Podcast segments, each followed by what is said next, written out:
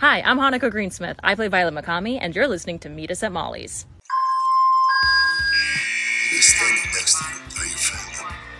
And to me, there's nothing more important. Not gonna be all sunshine and roses, but I can promise it's gonna be a hell of a ride.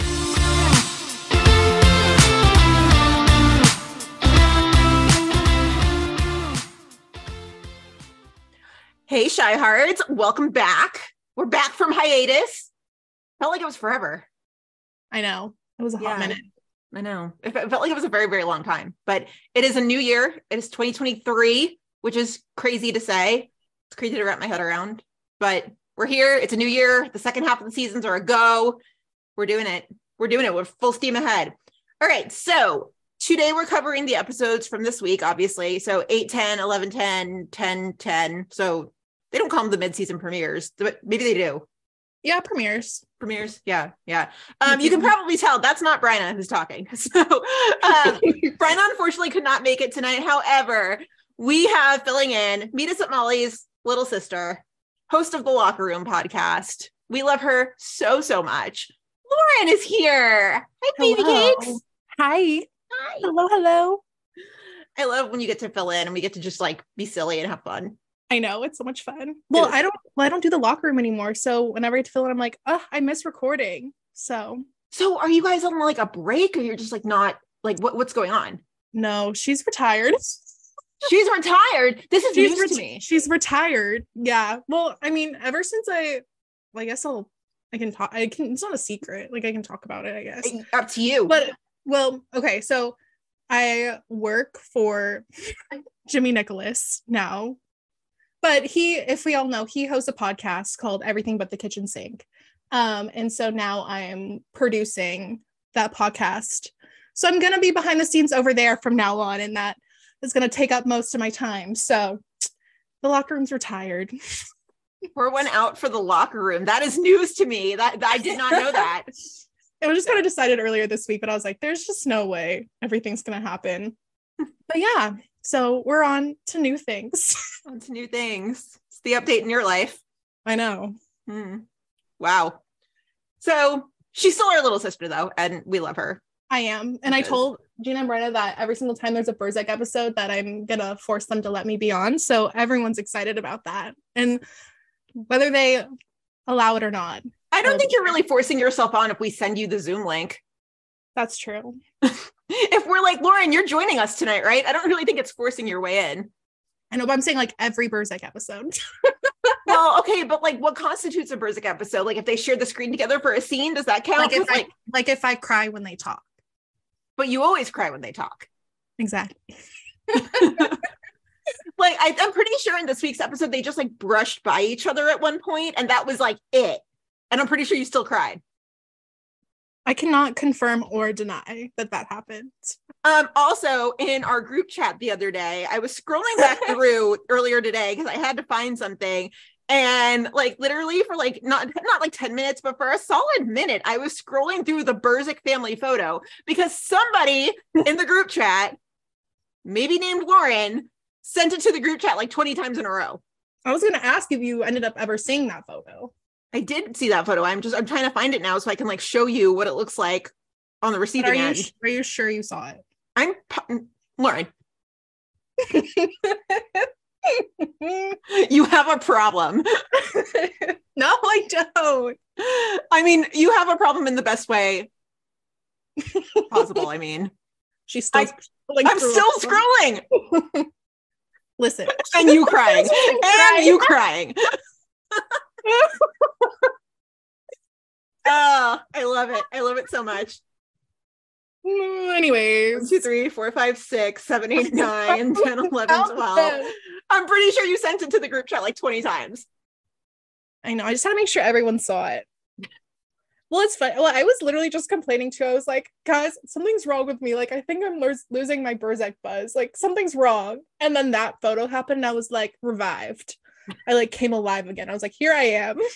right? I feel kind of that way with the shows coming back this week. So I'm not gonna lie, over hiatus, you know, like we've had conversations about the seasons and kind of how they feel and stuff like that. And over hiatus, we were all just kind of like, oh God, like I miss that like I miss that feeling of excitement that you used to have when you were like, oh, the shows are coming back. Like, yes, I kind of miss that. But then, like, Wednesday night, as it got closer, I was like, okay, yes, yes, the babies are coming I back. know. This is good. This is good. It was like the Wednesday, like the day of, I was like, oh, my shows are back. Like I was like, finally, like I was like really excited. But yeah, Yeah. no, I get it. The momentum was a little low. But it was So- low, but it, it picked up. And then, like, at the end of the episodes, once all three were done, I was like, oh, I was like, it was very good to see everybody. Like, that was, that felt really good. I know. So- I agree. I know, dude. When that like when reruns are on TV and like Charlie will be scrolling through or something, and I see it, I'll just be like, I'll literally just go like, "Oh, my babies are on, and then Charlie's like, I don't see it. What's happening? I, I literally call them my babies. And So, scroll by it. yeah, yeah, whatever. What are you gonna do? But um, we always start with the news. We've got a little bit. Um, we've got episode descriptions for episodes twelve, so not next week, but the week after, if they're airing in consecutive order like that or you know what I mean, like week after week. So um Lauren's got them all. I don't have them handy. So go go ahead and start us off with Med, please.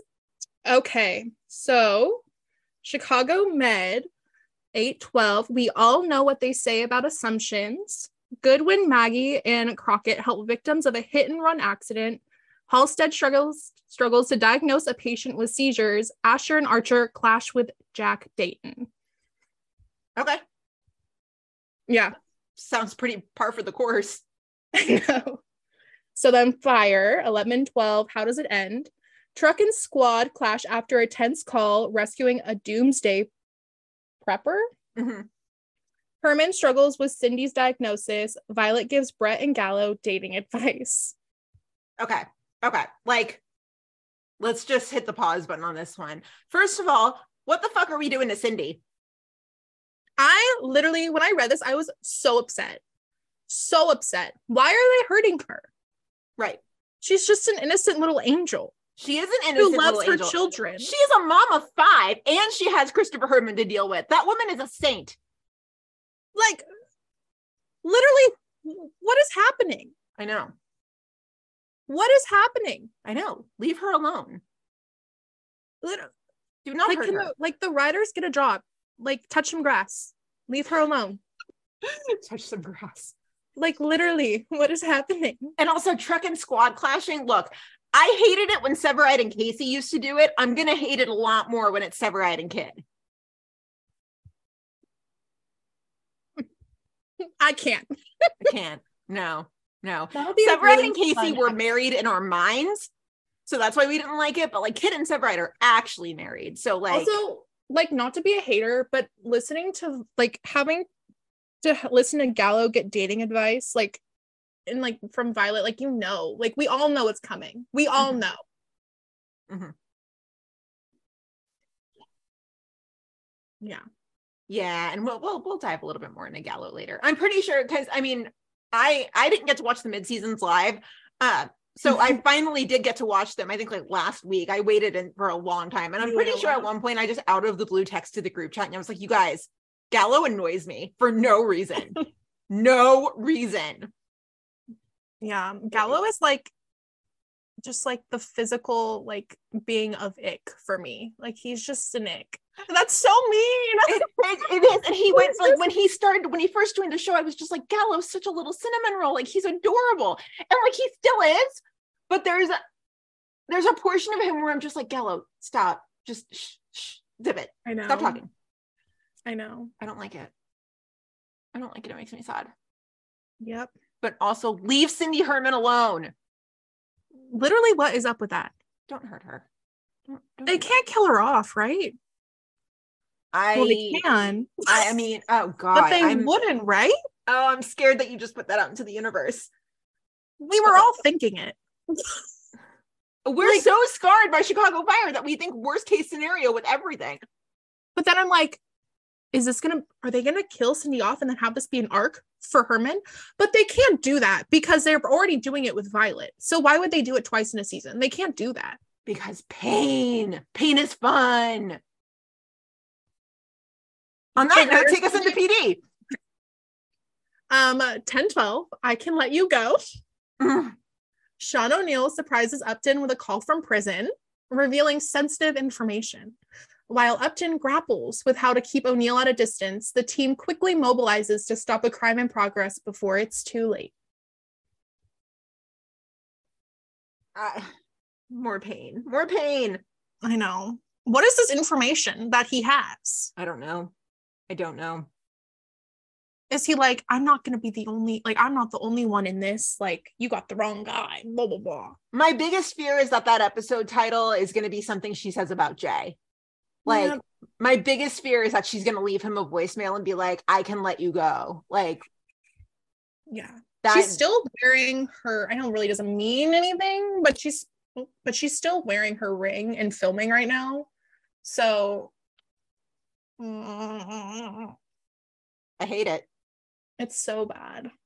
Yeah, It's so bad. it's so bad. because unless it's like I can let you go, like she can let everything that was happening with Sean go. Mhm. I'm just gonna think it's that. I'm gonna not- hope it's that. I mean, I'm not gonna lie. That was that was one of those moments where like just the title alone like spiked anxiety in me, and I was just like, "Oh shit!" I know. But yeah, hopefully it's something with Sean. Yeah. Mm, I don't know. You know, he actually Jefferson White he returned to Yellowstone last week, so he's got to be like his days on PD have got to be coming to an end. Was he not on Yellowstone when they were when he was on PD? So yeah, what Yellowstone is about to do is they're about to launch into like a bunch of different spin-offs. And so Jimmy's character on no his his his character on Yellowstone is Jimmy. Yeah. Um, and so Jimmy had gone to a ranch in Texas that is about to get its own spinoff. So the first half of the Yellowstone season he wasn't on because he's been at that ranch in Texas. And so we finally got to catch up with him in the last episode. okay. hmm Yeah, Hmm. Yeah. Interesting. you should watch Yellowstone. It's so good. I know I need to. I It's so need good. I need to watch so many shows. It's fine. I get this excuse from like you and Bryna and Kim and Logan as well, our other friends in the pod squad. I'm always like, you guys, I'm watching this show. Check this out. And you're all just like, I have so much to watch right now. And I'm like, "Oh, my first my first question is is there a ship? It- that, that is always your first question. I know. I just need something like juicy to get me watching it. And then I get stressed out because, like, for example, like Fire Country. Like, I want to watch Fire Country and support Kim and Logan. Like, I need to watch it. It's a good show. But then I'm stressed because I'm like, it's a first, like, it's one season. I don't know. I like to binge. I like it when a show is over and I can just binge watch it.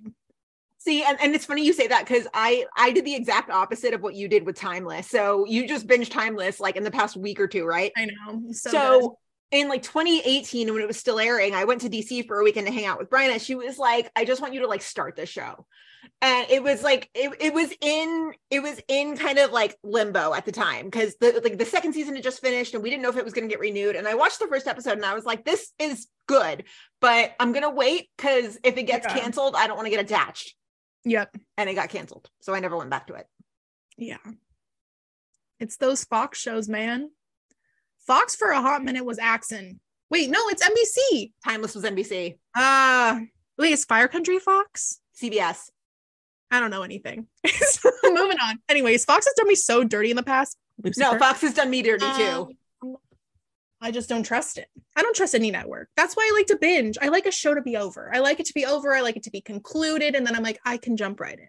look as much as it hurts us on the daily i think the only thing that's reliable on network tv are dick wolf shows I know. You always know they're going to get renewed.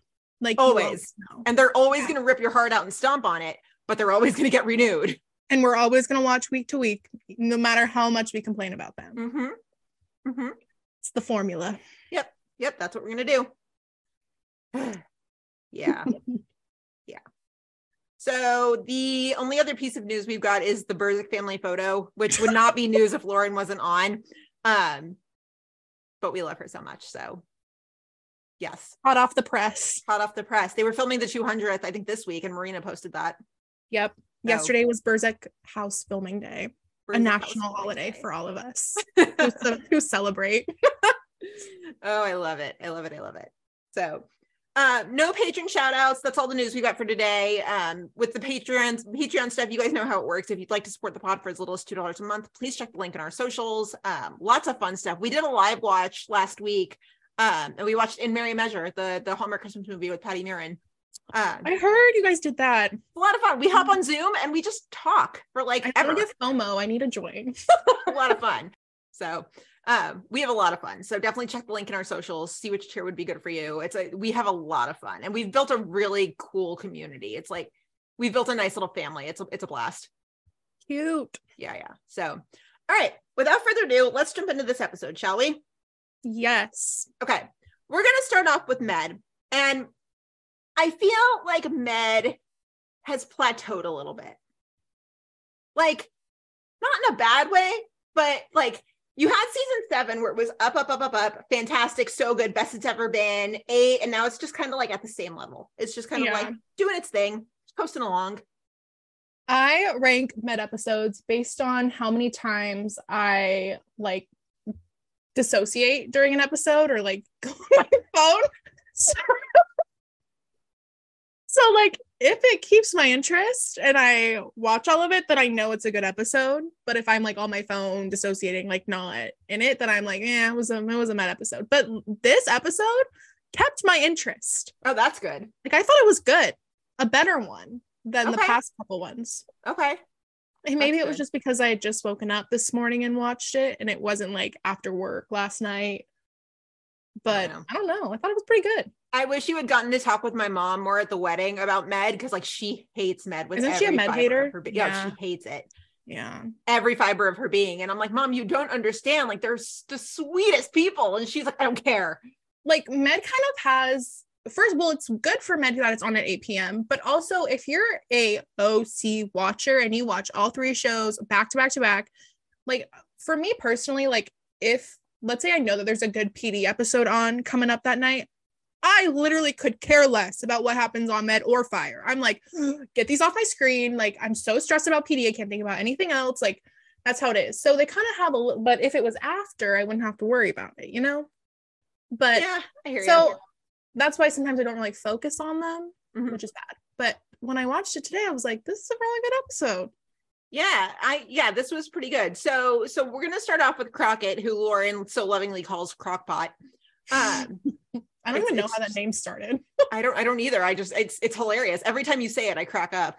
Crockpot.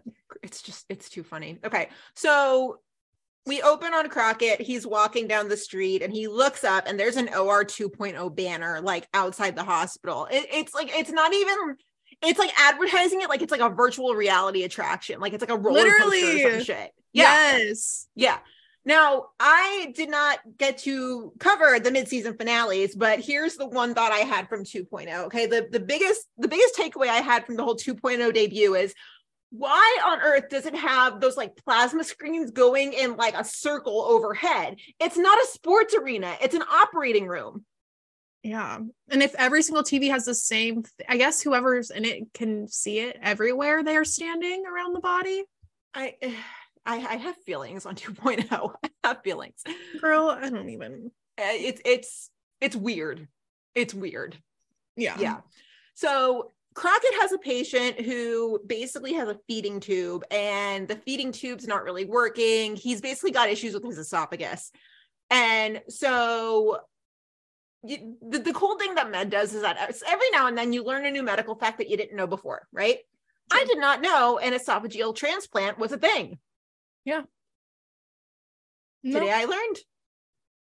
The more you know. I don't know. the more you know. Yeah. So the patient's like, so what about an like esophagus transplant? Crockett's like, yeah, no, it's it's way too risky. It's way too risky.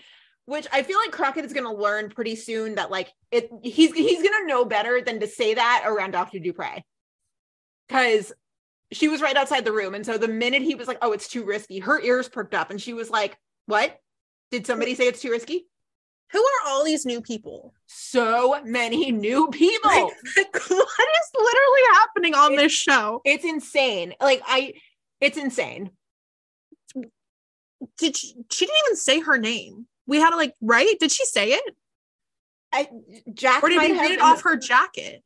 Yeah, I, somebody may have in the mid-season finale. I only know her name because of the Deadline article that dropped over hiatus, just being like she's joining the cast. Uh, Literally, hi. yeah, yeah. It's like everywhere you turn at Chicago Med, like there's a new doctor. I know. Which okay, yeah, I have thoughts, but it's fine. Well, okay, and and like, look, I I love getting to know new characters. That's great, but when there's ten of them at once, And it's not even that. Med kind of feels like a show that ha- doesn't really do anything to their all like their main characters as it is. So like for example, like what is happening with Crockett right now? Like they've done like it just feels like he's just there. Like he has a case every episode, but there's we know nothing that grows their personal life. Like we know nothing, like nothing, we don't really see them grow as people, like nothing. Like they just do a case and then go home, you know?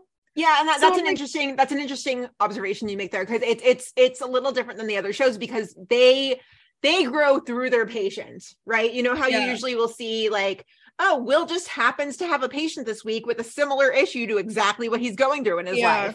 That's exactly how they grow is through their patients. And so I definitely had to take a like take a moment to just kind of like sit back in this one with Crockett and just be like, okay, so what what are we doing here with him? Because you know he's got this 2.0 thing. I think Jack was the perfect person, like the perfect character to put opposite him because he was going to kind of like test his boundaries, right?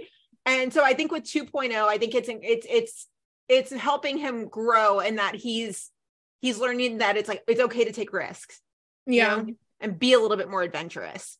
But I definitely had to stop and think about that for a second because it's I, I feel like a lot of substance is getting lost in like the imagery and like the wonder and all that stuff of oh. 2.0. I agree. And not even that, it's like we not like we watch TV, like sure the cases are exciting sometimes, like they're fun, but like we want the personal life of these characters. Like we watch, like we want to bond with these characters. Mhm. So and Med does not care. Med does not care. Like the last time I think we got personal life or like any like really anything with substance was April and Ethan's wedding, which kind of happened really fast, you know? Yeah, I mean we're kind of getting it now with Dr. Charles and Liliana. That's true. And I guess Maggie, like we've gotten stuff, but not to the extent that like I feel like we should be. Mhm. Don't It's a different kind of bonding with Med. yeah. that's why i mean I, I and everybody views tv differently right but i think that's why for me i favor i, I love the white space that like that place of uncertainty where you can just kind of like make up what happens i love that because then you can make up your own circumstances and be like okay now i really care about this character because in my head this is what's going on Yeah. I Uh, agree. but you know everybody takes it in differently so yeah. I think Med just needs like a really good ship. i mean they they've had them they, I they- know, you know But I think that they they just need a couple that's like solid. will and hannah just need to like grab each other's faces and make out That's facts. And also, I feel like I'm very not, this is not a popular opinion at all, but I would not hate Hannah and Archer. I kind of like them. Ah, I know. That is indeed. Uh, that is that is a minority opinion right there. very minority. I know. I mean, either way, like, hope that girl gets someone from there. But I just like, I, either way, I kind of like it. Enemies to lovers is like one of my least favorite tropes. Are you serious? I can't. I can't think of a time when I like enjoyed it. Ugh, it's so good. I mean, It's so good. The angst, the love. Who are some other like enemies to lovers tropes that we've? Okay, Oh, I just read them in Anthony, and Anthony. I mean, that's an exception. Ugh. God, those two were hot. Um, Oh, I went crazy watching that. Bridgerton era was bad for me. It was bad for me. it bad in the best way. I think I became a new person. It's fine. In the best way. I was crazy during It's it's not my favorite trope, and I think Kate and Anthony in that situation were the exception. yeah. Do we count Hawkami as enemies to lovers? Mm, yeah. I count it. It wasn't so much enemies as it was like, oh, this Hawkins guy is really uptight, and then like her Yeah. appendix burst, and we were like, oh, he's actually pretty great. I mean, you could call it, it was like angsty. Yeah, you could call it enemies. I feel like it. If they do it right, enemies to lovers is good. Because it's like the angst, the hatred, It's and then it's like the sexual tension, and then bam, kissing it's not my favorite. and other stuff. It's not my favorite. It's not. Um, Hannah and Archer. You're in favor of Hannah and Archer. That's interesting. I know. No one judge me for that. No one make fun of me. This is a safe space. not- I know you're not judging me. I'm scared. I'm scared. I'm scared. I feel like I feel like they can hit. Like I just get that vibe. so so Dupre convinces Crockett, like, let's test this out in 2.0. Let's just kind of see what we can do. And so literally Crockett's in there and like what in the Tony Stark is this OR? Okay. He's just like waving his he, it's like Doctor Strange, like Iron Man shit, where he's just waving his hands and images are flying all over the place. No. Like, They're like, put on these gloves and you can cut this body in half. What? Like, what's happening? what the hell is going on? Okay, so Crockett basically like he's like, figuring this stuff out. And so something that happens in this episode that really became laughable at a certain point was that every time Crockett found like a roadblock of sorts, Dupre was always like, "Oh, 2.0 has a fix for that." Yeah. And like the first time or the first two times, I was like, "Okay, fine." After the third time, I was like, "Okay, now it's getting a little laughable." Like now it's getting ridiculous. So she was like, "Oh, I can just pull up a dil- digital image and you can practice the surgery on this guy like digitally." So Crockett basically operates on a hologram, Yeah. which and he like brings up good points. He's like, but how do we know how his body's going to react? Like, blah, blah, blah. And she's like, the 2.0 can fix that. The 2.0 is knows. everything. Oh it knows. Oh Scared. Yeah, and so exactly, and so at one point he's just like, so I mean, what we don't know how his body's going to react, and she goes, well, 2.0 can simulate the real life responses, and I was like, all right, fine, fuck it, fuck it, I'm just going to do it. Is there anything 2.0 cannot do? Does 2.0 know government secrets? Like, Literally. Is 2.0 watching me right now? is it watching me right now? Yeah, it's probably studying us right now. It's literally in the room with us. Yeah, and then like next week, like some patient's going to come in, and Dupre is going to be like, oh well, 2.0 can study their habits in their real life. Like 2.0 watches them while they sleep. It's like Med comes up with like any like bad thing that's going to happen. They're like, no, 2.0. No, 2.0. Like that's their excuse for everything. And we're just going to, that's how we're just going to problem solve from now on. Yeah, 2.0 is the fix for everything now. Slay, you know, it worked for them. Slay. it's so bad. oh man i'm like i oh god yeah so 2.0 has a fix for that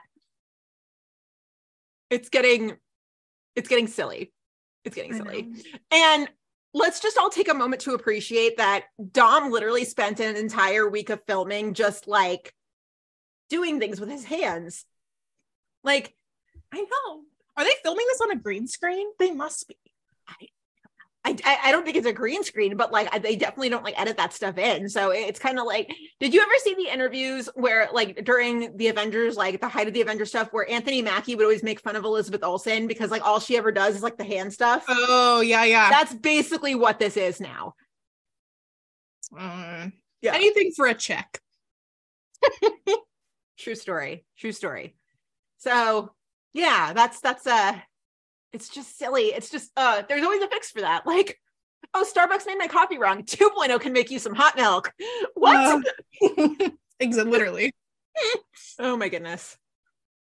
Uh, so my my so my car has a flat tire. 2.0 can air them up. 2.0 What? can do literally anything. Yeah, literally anything. Anything. Oh god. Okay, so so then like they're they're running through this procedure and every single time Crockett does something, 2.0 has something to say about it. 2.0 is like that obnoxious know-it-all friend that you're just like, dude, shut up. Just shut up. Like that's 2.0. True. And so at one point, Crockett was, or yeah, Crockett had originally said, like, hey, this is too risky. And so they're like practicing this operation, and 2.0 goes, like, overall recommendation procedures too dangerous, abort. And Crockett literally just like throws down the gloves. And he's like, that's exactly what I said before, which to which I say, like, welcome to being a woman in corporate America, Crockett. Yeah. Like, Period. yeah. That's that's what it feels like when uh, as a woman in corporate America. Means something different when it comes from a computer. Oh my god. So Dupre is like, no, no, it's okay. Like, there's a fix for that because again, 2.0 can fix anything. She's just like, yeah. Um, apparently, like the the operating room, it only supports procedures that have a certainty of over 50%, and that one had a certainty of 48. So that's why it was just like, no, like abort mission. She's like, yeah, well, that's a good thing it was only 48%. And so Crockett does some like Tony Stark shit, and it's like, hey, bring up this image and they basically find this alternative that involves the colon that basically would up the certainty. So Happy for them. happy for that. Happy for them. Yeah. I literally. that for you. Yeah. Oh So man. That happens. So then they they get they get into the actual operation with like the actual physical human being on the table. Um and he's like Crockett's just like, okay, yeah, like the colon looks really good for this, but actually I think the small bowel looks even better. And so 2.0 is like, oh no, no, no, don't don't do that. Don't do that. And Crockett's like, why the fuck not? And Dupre is just like, there's no data to guide you. And he's like, I don't need the fucking data. Like I went to med school. What are you doing? Yeah. Like And- literally a surgeon. Hi. Yeah, like went to med school. Okay, like thanks. Um, and like at that point, he uh, he also seems like he's getting like really sick of Dupre's shit because like he just kind of throws in the equipment and just like shakes his head and it's just like, oh my god, like seriously. Uh, but then that's Enemies to lovers. Okay. Okay, let let's discuss this. Let's discuss this because this thought did cross my mind. I was gonna I was gonna phrase it in a very like brash way, but I'm gonna be a little bit nicer. Okay, so are are Dupre and Crockett gonna become a thing? I hope. I need some sort of action. I need some sort of juice on my screen. Like We're desperate for ships. we're like, hi. Literally. See, I, I was definitely just gonna OC phrase it and be like, are they gonna fuck? Like um, I see it. that's yeah, that uh, okay. I mean, I don't know. I feel like at this point, like men need something. Like they need something, and they're introducing all these characters sooner or later. Some of them got a bang. yeah. So um because I that thought did cross my mind at some point. I was like, are they gonna or is he still hung up on Pamela? I mean, I think he's still he is still hung up on Pamela, but like I totally forgot about Pamela. I totally forgot. Crockett didn't. That's true. but that's the thing too is that like if they have Dupre and Crockett like hook up, it's gonna kind of he's gonna become like the Severide of Med. That's fair. Yeah, That's no, fair. literally though, because I mean. Natalie, Pamela, yeah. Yeah. Hopefully they're not going that direction because that would be weird. Be weird. Mm-hmm. So then afterwards, he's you know he meets with the patient. Everything's great. The patient finally gets to test like taste food again for the first time in months, which like cool, great. And so Crockett just kind of tells Dupre, he's just like, you know, I this wouldn't have been possible without you because I wouldn't have, you know, we wouldn't be here if it wasn't for 2.0 because I wouldn't have even considered the procedure. And so Dupre just goes, the AI is evolving, and Crockett just goes, hope I am too. Hmm, kind of cheesy. Kind of cheesy. It's fine. I'm not feeling 2.0. It's weird. Yeah. Especially since like now going forward, probably gonna have a 2.0 case every single episode. It's just gonna be our new norm. It's still a mystery as to where they put this thing in the hospital. I know. Where is it? It's got to be its own floor, right? It must be. Maybe. Like I feel yeah. like it's a little too techy for a medical show. But with that said, you know, I keep hearing that this is the direction that medicine's headed in. yeah. I don't I don't know. I'm just I'm waiting for the episode when one of them like makes a motion and opens a time portal like Doctor Strange. I don't I know. know. I don't know. It's weird. It's weird. Um yeah, I, it's it's it's weird times. It's weird times. So, um yeah, Crockett. What's that? Next up, we've got Dr. Charles and Nellie and Zach.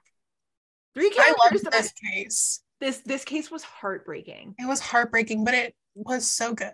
It, yeah, it, it yeah, both. Lauren, take it away. So we open the episode and Dr. Charles runs into Liliana. Um, I'm loving these two. I love them. Dr. Charles got the Riz. Like he he's got it. Okay, translate that into old people speak for me. It means he's got game. Oh, okay. Okay. Um, so basically they're talking and they he was like, it was him, right? That he was like, We've had a lot of coffee dates. Let's move it to dinner. And then she's like, Let me cook for you. Oh, oh, Mhm. at her place. Oh, okay. Okay, Dr. Uh-huh. Charles. We love it. I'm happy Yep. for him. Um, so we have Zach and Nellie this week. Um, we they have a patient where it is a grandma and her grandson. And they think that he might be autistic. And they come in and the grandma fell. So we find out that the grandma broke her hip and she also has stage four lymphoma. But her grandson has no idea that this is happening or no idea about her lympho- lymphoma. Mhm. Um, the grandson tells basically like we find out that the grandson can't like won't has to ask the grandma for permission every single time he eats anything so we see him go to a vending machine and get a snack and then come back and then ask the grandma if he can have it and she tells him to wait until after lunch. Um so she the grandma though is adamant about no surgery because she is the only one that can take care of her grandson. Um which okay this is like i took a class for my bachelor's and i it was an autism spectrum disorder class. And Mhm. so i um my one of my friends she her brother is um on the spectrum and we i interviewed her for my class and this is like i'm so glad that med did an episode on this because this is a very real like obviously like a thing that they like families prep for like for example so my friend is my age she's 23 and she is basically like every single choice that she makes in her life like she knows like at the end of the day that when her parents like pass or aren't able to take care of her brother anymore like she is going to become caregiver for her brother Mhm. so every single like choice that she makes or anything like that like she knows that she has to factor like she knows that she's going to have to take care of her brother in that whatever th- like job she goes wherever she moves to like she knows that her brother is always going to be with her so this is something that families and they worry about like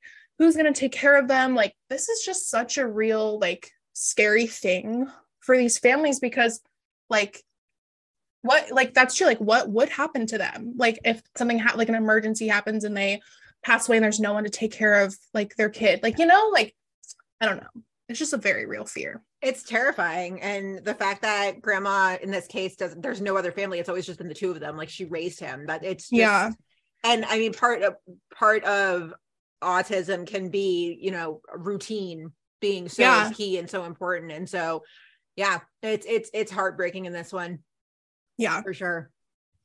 So we um during the stay, they find out that the grandson is ODing. Um, the grandma calls everyone in and they realize that he's ODing. Um, and when they wake the grandson up and try to figure out like what had happened, first Dr. Charles thought that um, he might have looked in the grandma's purse and like found her pills and took them because he like he, the, the grandson said that he likes candy Mhm. um, and then they find out that that's when he says like i don't eat anything unless my grandma tells me to eat it and then we find out that the grandma drugged him and That yeah, that was that was crazy. it was so, like yeah my jaw her dropped. her explanation or like her conversation with Dr. Charles, like piecing it together was insane because like you know she explained it and everything and then Dr. Charles was like you you thought he'd be better off dead than with somebody else. yeah Oh, I was like, whoa, that i know that went from zero to 60 fast. i know i literally cried like i oh Mhm, this case was literally heartbreaking mhm. and like props to all the actors they did such an amazing job Oh, 100%. such an amazing job The kid who played the grandson is actually he's an autistic actor. So good. Yeah. he was so good. Yep. because sometimes the guest stars can be a little eh, a little iffy. They were so good and they made the case. Like they truly made it. Anyways. Um and so yeah we the grandma's talking to dr charles and she admits that she drugged him like you said. Um and then she tells the grandson about her lymphoma. Um and that was heartbreaking and then um luckily dr charles figures out um, a caregiving situation for the grandson. Um, so the grandma doesn't have to be caregiver anymore. But yeah. Does the grandma that's what I was saying. Does the grandma go to jail? It's a good question. Um Because they I was like because she when she told him, she was like, I have to go. Like I can't come home with you. I was like, is she going to jail? Yeah, like there, there's some For sort of attempted murder? But I also think she doesn't have much longer to live. yeah, I don't think so either. But still, attempted murder. Um, not well. Would it be though? Yeah. Yeah, it could be. If if she had the specific intent to kill him, then yeah, it is attempted murder. Hi, lawyer. Um, Yeah. but uh, yeah, it depends on what her intent was. If it was just to sedate him, it's not attempted murder. If it was to kill him, then yeah. Okay, because when I watched, it, I was like, "Oh, is she trying to kill him right now?" Because I don't know. Yeah. Yeah. Anyway, so that was my thought. I was like, "Is she going to jail?" But yeah, yeah yeah I yeah, I just and and like her her explaining it to him and just being like, look, I'm the kind of sick where like you don't get better. Like you need to go with a new person to take care of you, and like you need Yeah. to do it. and we Yeah. see them. We see them, the grandson and the the new caregivers, like talking and like you could see them like, I'm gonna say hitting it off, like Mhm. being a good fit. Mhm. So, yeah.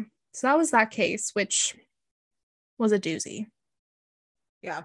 The other thing too is that this ends with Dr. Charles going to have dinner at Liliana's. Love it. Mm-hmm. Yeah. And it was cute because he tells her that he had like a really rough day.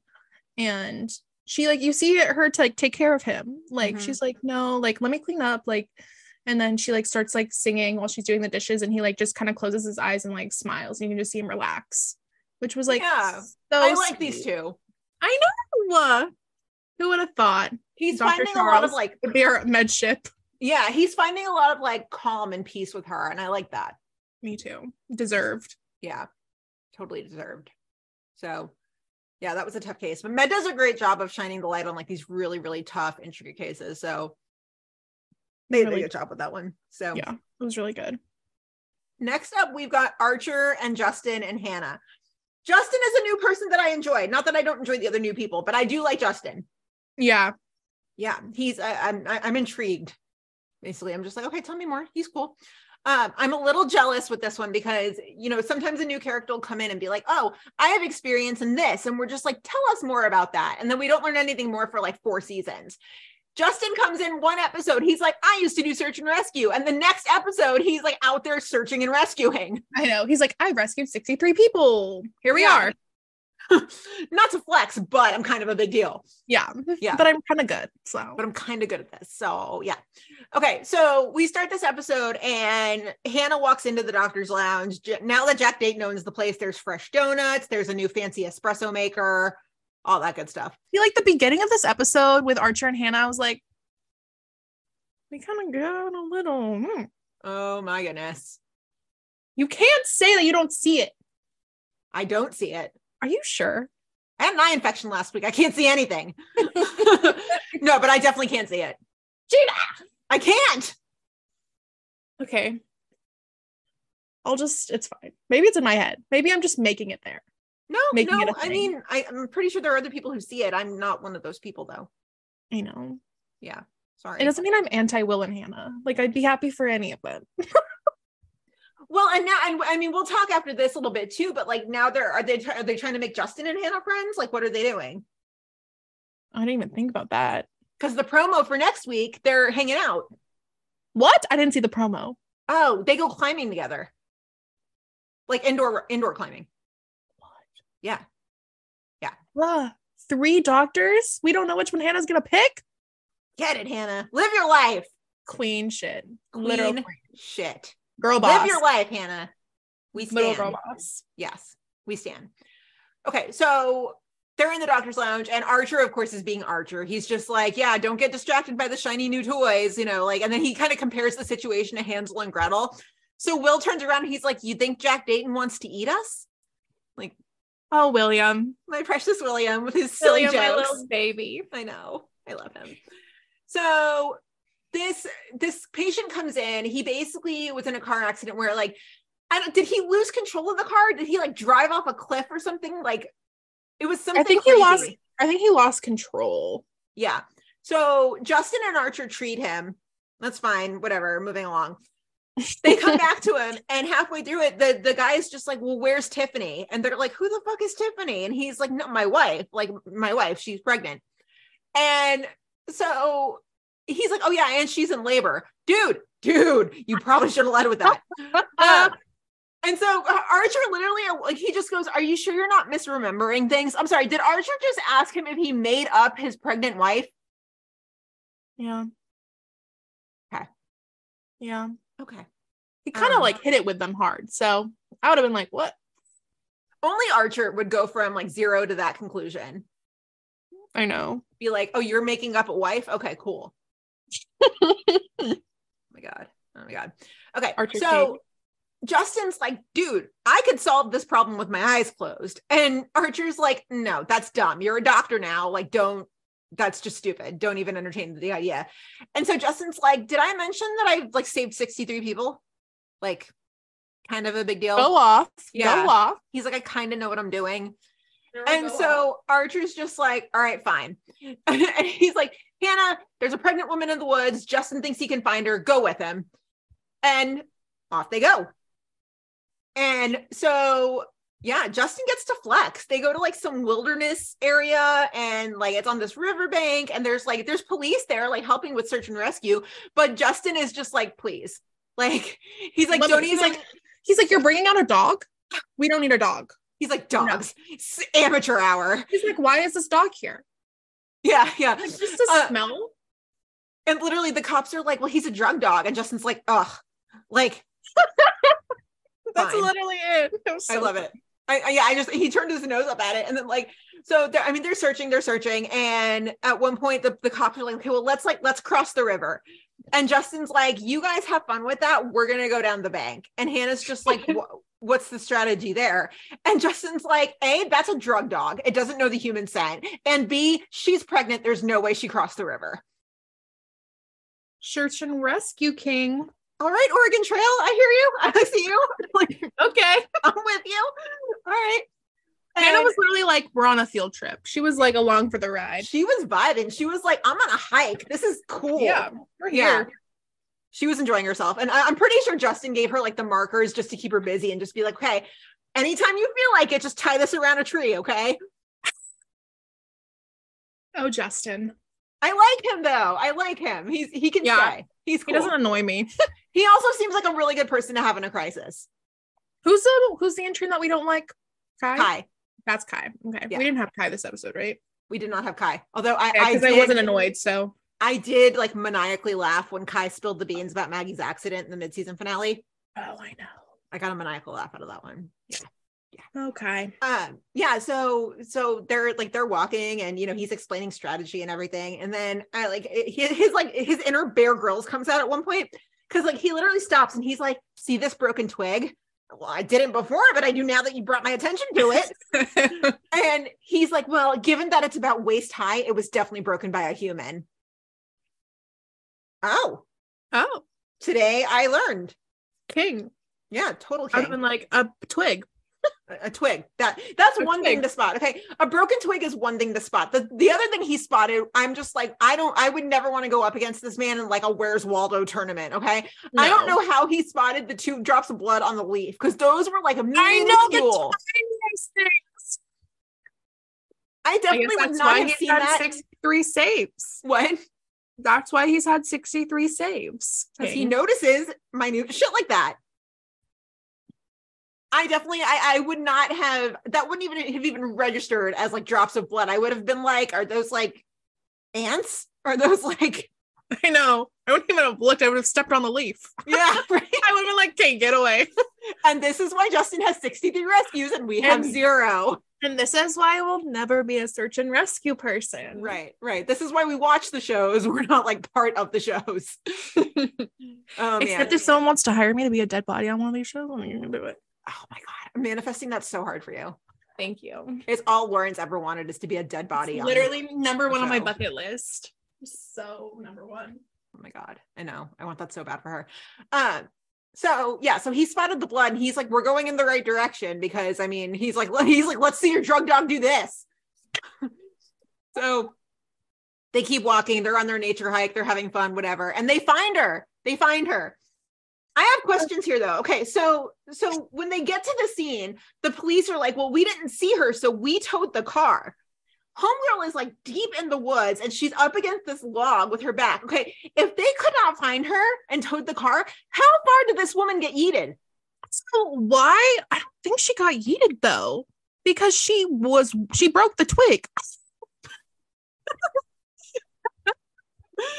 Ah, I love that. When Chicago out of context. Um. So, but I'm like, why? Like, a how did no one see her? Like, we, how long from the car crash to her getting deep in the woods? Like, did no one see her? Like, there's a lot of unanswered. There's a lot of There's a there's a lot of sus, but you know, this is where we close our eyes and we just accept it. That's This what is- this is like when there's a rescue on fire where we just go, how did that happen? we're like. Wait, Because like if the road's up here, right? If the road's like way up here, and then there's like a hill, and then there's like the woods all the way back here. You guys can't see what I'm doing with my hands, but whatever. Like, did the car roll? And like, how did she end up so deep in the woods? But he, well, he got knocked out. But like, did she? Also- out- I have so also many whoever questions. called 911 how did Yeah, they not who called nine one one? and it- wouldn't they have seen the girl so, Unless the car has OnStar and called it for them. hmm. Hmm. Is this what it's like being a writer? I don't know sometimes i think the writers think of these questions and they're like they won't they, who cares Yeah. What were you? What did you ask about OnStar? do a lot of cars have OnStar? Um, yeah, actually, my I, I drove a Ford Focus years ago, and it had OnStar, and I had an accident. I got I got sideswiped. It wasn't my fault at all, but OnStar is the one that called nine one one.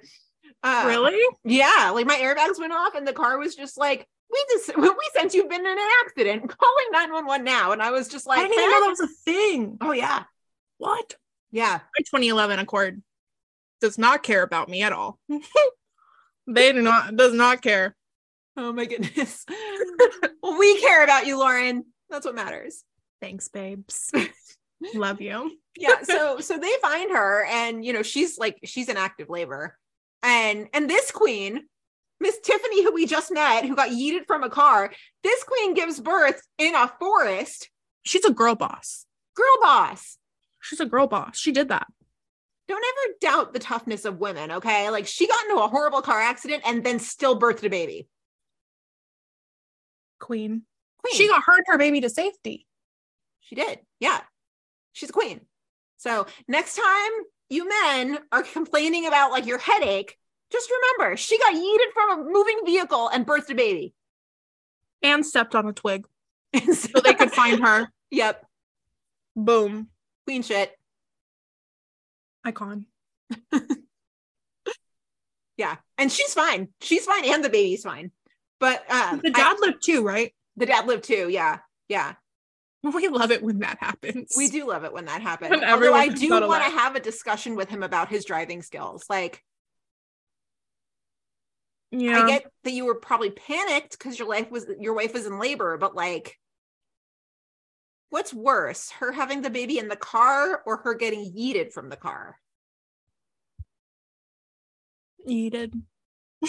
But it, it- it's irrelevant because she's fine, the baby's fine, and she's a girl boss. So, Period. mhm. And they're all happy and safe. So, you know, Yeah. an Yeah. exciting birth story. and a What- new pairing, Justin and Hannah. See, their tea. Now I didn't even see the promo. Now I'm like, oh, hmm Yep. hmm. They go climbing. someone's gonna get jealous. Are they gonna do the jealousy thing with Will? Probably because that's like the that's the only emotion Will knows. What? What about Archer? Lauren. I guarantee you, someone out there thinks the same as me. no, and I think you're right. I'm pretty sure there are other people who ship it. I'm not one of them. I still love you. Love you. the too. face you're, the face you're giving me right now. oh man. So speaking of my favorite redhead, who is my favorite lovable idiot, William. Man's. my man, William. Uh well, okay. Take it away, Lauren.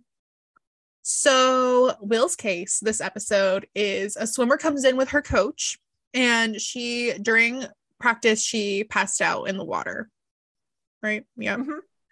Um, immediately, she is very excited and she asks Will if this is the hospital that Jack Dayton bought. Um, Literally, me, if I ever get into some sort of accident and waking up in a hospital, my first question is going to be like, does Will Halstead work here? William? Yeah. Like, is this Chicago Med? You like line up all of your redhead doctors right now. I need you to grab every. I need to do a lineup. yeah. Which one looks the most like Will Halstead? That can treat that man can treat me. Oh my god. And then they're like, we don't have any redheaded doctors. I'm like, anybody named Crockett Marcel? you just go down your list until Yeah. one fits. Yeah. Yeah. Am I at Chicago Med? And then I just blame it on like pain meds and shit. I was like, this girl definitely runs a Twitter fan account for Jack Dayton. And that is a that is a choice. That A is a choice. choice. Well, okay, but does she does she run a Twitter or is she like a Jack Dayton TikToker? Both. Both. She probably She's- made it. she probably runs it. Yeah, she runs it. And after this She one, she makes some like TikTok and it's like it's like when my parents and doctor are telling me not to swim, and then it's like that sound that's like, why are you being so mean? And then like Jack Dayton walks in, he's like, anyways. Uh, so oh my gosh, I'm not even gonna be able to pronounce this syndrome correctly. Uh Oh, I, I- didn't even write down the name of the syndrome.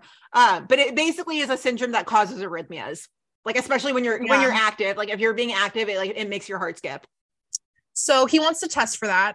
And she but immediately was he was saying that if they do surgery, um, that they she won't be able to swim. And this is a big issue because that means that she won't be able to swim at regionals. She won't be able to qualify for the Olympics, which is her dream. Mhm. And her dad during this time gets there. So now it's the coach, the dad, and the girl. And so, but the girl is at a boarding school. This is where she swims. This is very important to the story. But um when Will talks about surgery and everyone she's like, no, I can't have surgery. The dad is the only one for her having the surgery. And then we find out that the daughter wants to file for emancipation. So, and Boss. since and even though she's a minor um since she or even though she like her dad is like whatever um because she is lives at this boarding school and has been for years and basically like lives on her own um they're allowing her to file for emancipation so will takes it as expected Mhm. And he's like how can this happen blah blah blah Goodwin's Yeah. like, let it go. yeah like we it's out of our hands like they're gonna go home She's like, take a drink. Will's flipping shit again. She's like, oh, William. um, she literally does not. She's so like desensitized to Will now. She's like, this man. The the the Will and Goodwin relationship, it cracks me up. They're so me up. funny. He is so desperate for her approval. It's the only thing he wants in life. The only thing. and she just like dangles it in front of him. She's like, "Here, do my dirty work. I approve of you now. Okay, we're done. Be gone." It's it's One all- day, Will. It's all he wants. It's the only thing he wants in this life. Oh, Um, but Will ends up getting our man Dayton to come into this girl's room, and this girl literally looks like like her life was made that this man is in there. And he like starts asking her questions. He's like, "Oh, I know that you do like engineering, computers, something like that." And she was like, "How did you know?" And then they start like oh talking. oh Like, oh my god and um then she changes her mind and decides to do the surgery um and then at the end dayton and will have this kind of angsty little chat and then he ends it with glad to know i have you on my team dr halstead and Will's like, "Could you could you tell that to Goodwin? Could you tell Goodwin that you said that? like please please please, please, let everyone know Yeah.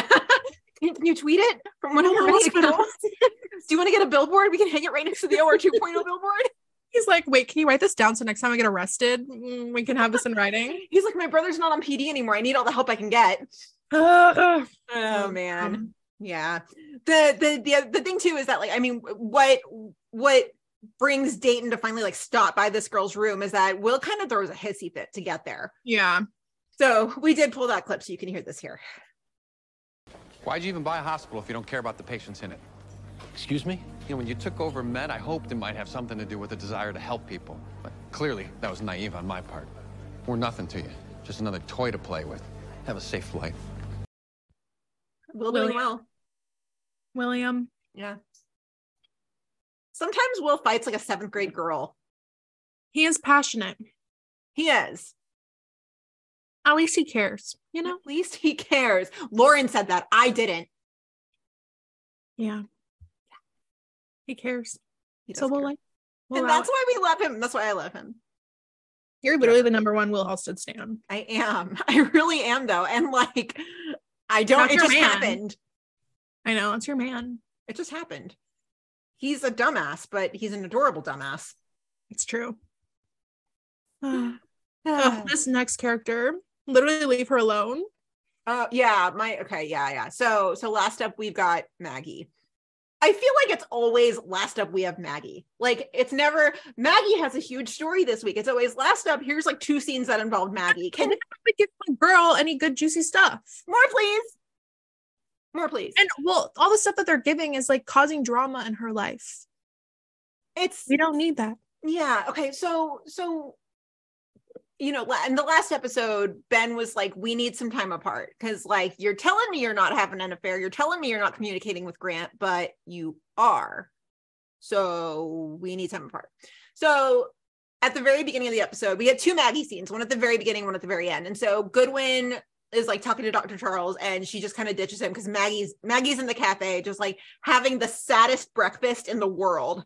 Like she's just like sitting there with like a lonely cup of coffee and a little bitty muffin and she's just like ben used to make me breakfast in the morning Maggie, Poor baby. I know. And so Sharon's just like, look, I'm I'm I'm here if you ever need to talk. Okay. Sharon, we need to have a conversation, okay?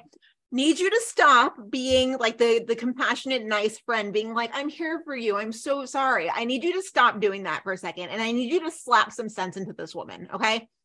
Like Though, because I feel like though, like I just be that friend. I feel like that was my best friend. I just be like, I just listen to her. I just be like, yeah. And I guess at that point, you just have to support them. Okay, yes, but also part of being a best friend is smacking some sense into them when they need it. Amy I did this for me like two weeks ago. We were having a conversation. We all know Amy. Amy, my best friend. Um, Lauren knows. So, um, yeah. Hi, Amy. If you're listening to this, I love you so much. Amy does not listen to the podcast, but we do love her very much. Um, so yeah, so I, I was having a conversation with her, and literally at one point she goes, "Gina, I'm going to tell you this. You're being ridiculous." And I was like, "I'll allow Oh, it." yeah. No, okay. Like if it's like little stuff that you're like being anxious over, or like something happens, then yeah. But I mean, like I don't know. Like mm, Maggie made a choice, and I feel like, And I need Sharon to call her out on that. but I think like Maggie is like she like the the after effects of this choice is not like she's feeling them. Ben left. He left, so she's like dealing with it. So now I feel like all Sharon can do is be supportive, which she's doing, because everything happened. Like what is like, you know? I need her, I need Sharon to just set her straight and be like, look, you get this episode to be in your feels.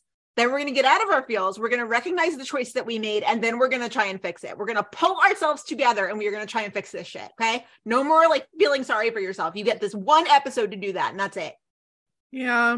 I need her to be the tough friend. Yeah. Yeah. I don't know, but then I'm like, is Ben gonna come back? I hope so. Where's Grant? What happened?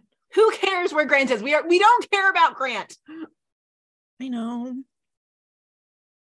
I hope The Grant- drama's gonna come back to us. We know this is happening No, And the finale. no. It's way too soon to even think about the finale. I can't even say the word finale right now. Grant and Ben are both gonna come in with kidney failure. And Maggie has one kidney. She's gonna have to. She already donated one. She's gonna like take her last kidney and split it in half. She's gonna have to choose which man to give her kidney to and who will Her live. last remaining kidney because she already donated one. Listen to what you're saying. Yeah. what is happening? Are you sure? that she only has one kidney? Yeah, I'm pretty sure. I can't. I mean, I don't like I don't know every bit of one Chicago trivia, but I feel like I know it pretty well. Yeah, I know nothing. I'm just saying, like something like something stupid like that's gonna happen. She's gonna have to make a choice. That's something that Med would pull. hey guys, I'm a writer. And and uh, like it's gonna like it's gonna intersect perfectly. Like they're both gonna come in and only OR 2.0 can fix it. yeah. Only OR 2.0 can fix Maggie's marriage. And Dupre. exactly. she doesn't even need Sharon. She needs OR 2.0. In. Dupre is off in the corner, like OR 2.0 can fix your relationship problems. He's like, wait, Yeah. problem?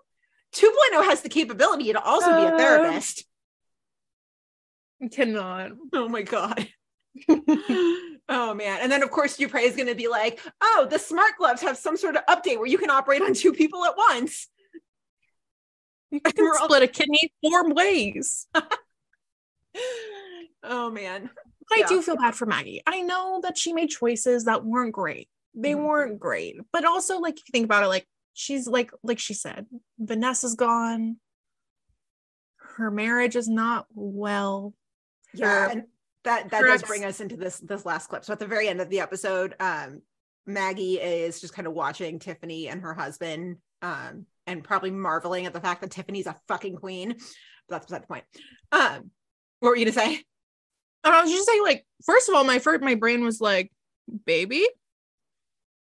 Because she was like looking at that family.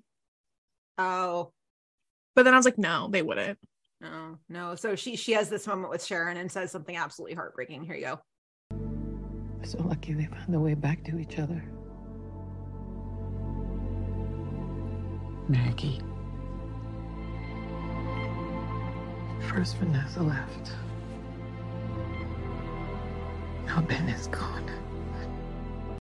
Maggie, Maggie Queen. you're making She's me not sad. thriving right now. She's not thriving.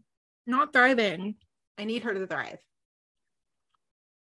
um, my brain always when things like this happen my brain's like how is like what's the end goal like what's the end game for this storyline and i guess ben coming back but like what are they gonna do Reconcile. i know but it's gotta be like something juicy to make them re- reconcile I know, but like if I'm Ben and like, and grant's gonna come back like we know this hmm. Yeah, if I'm Ben, I'm always gonna be suspect. yeah like she broke Always. trust Yeah, no matter what That she tells bad. me. yeah Yeah. Mm, It's not bad good. it's It's bad good. it's bad It is bad. I don't like sad Maggie. I like happy Maggie. i know Uh, i think Any that's other a solid episode of med it, it was a it was a pretty well-rounded episode. It's just the 2.0 stuff. I just I can't. I know it's a lot. And also like knowing that it's just gonna be a lot for the next foreseeable future is just like mm. eh. If I had like video editing skills beyond just like cutting things, I would totally just like wave my hands around and make like animations and shit. I think there's a TikTok thing for that. For like a ham. You would know. I yeah, you're the one that I'm always just like, Lauren, old person needs help. yeah. Oh. Any other notes on med? no. Happy for Dr. Charles. Yeah, I I I'm a big fan of him finding peace where he needs it. I agree. Big fan Yeah, of that. that's it for me. Okay. Chicago Fire Time. the way this promo had me stressed the fuck out for like weeks. I know. I was like, girl, it's fine. I was so scared. It's like, Gina, you're it's fine. You're like, every single time I, I fall for the promo every single time. You would think watching these shows for 10 years, I would like build a resistance and be like, no, the, the promos are edited a certain way. I fall for it every damn time. I know. Sometimes I watch a promo and I'm like, "Mm, I'm gonna fall for it, and then I cry. And then sometimes I watch it, and I'm like, eh, it's it's edited. It's it's fine. That's how I felt with this. I was like, they're not gonna kill off Stella, my queen. I think I think it's a testament to how heavy and painful and traumatic this season has been that killing her off was not so far-fetched. I know, but like, if they kill off Stella, they can't. I Where's mean, their show? but you've got Med over in the corner with like 10 new people. Yeah, but they haven't killed anyone off in Med for a hot minute. Med Ooh, isn't that traumatic. knocking on wood. Just- yeah, don't manifest that. Um, No, I all the stuff that I think is gonna happen never happens. So we don't listen to anything I say. yes, we do because we love Lauren. But Except never mind. when I predicted Hawkami death trope, that's all I'm gonna say. I know you did predict that. You did predict that. the one thing. And you told me, and I was in denial for like days. I know. Yeah. Yeah. But um yeah, this promo had me shook. Like every like over the hiatus, they like they dropped this promo. You see the explosion, you see Stella being like rushed to the ambulance, and it was obvious from the get-go that it was Stella. Um, yeah. it was definitely not Carver. And then like Kelly if it was Carver, no one would care. Does that mean? Uh, uh, I don't want to say no, but like I wouldn't say like yes. it wouldn't give them that big of a shock factor if it was Carver. Like I wouldn't be like, okay, I would have taken the fake out though and had them like make us think it was Stella, but it was actually Carver. I would have taken the fake out. yeah, Um, yeah. And then of course the last image of the promo is Kelly crying. And I'm like, why is Kelly crying if she's gonna be fine? Like that's not good. So every now and then over hiatus, I would just text the group and be like, guys, just remind me, like Stella's gonna be fine, right? And then all of you were just like, Gina, shut up. Like, yeah, she's fine. no. I was like, babe, she's good.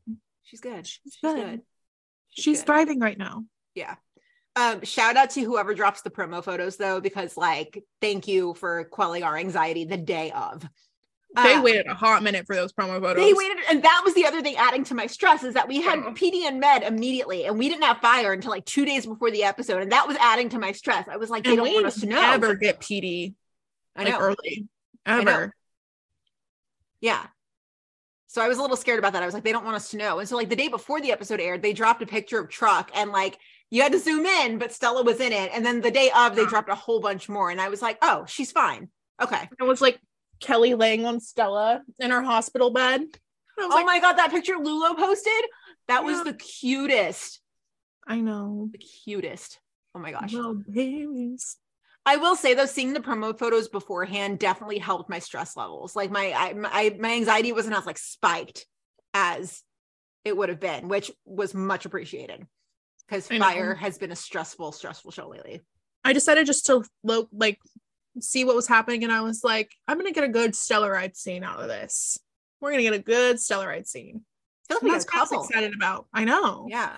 But I was like, Stella's fine. We're just gonna get a good Stellaride scene.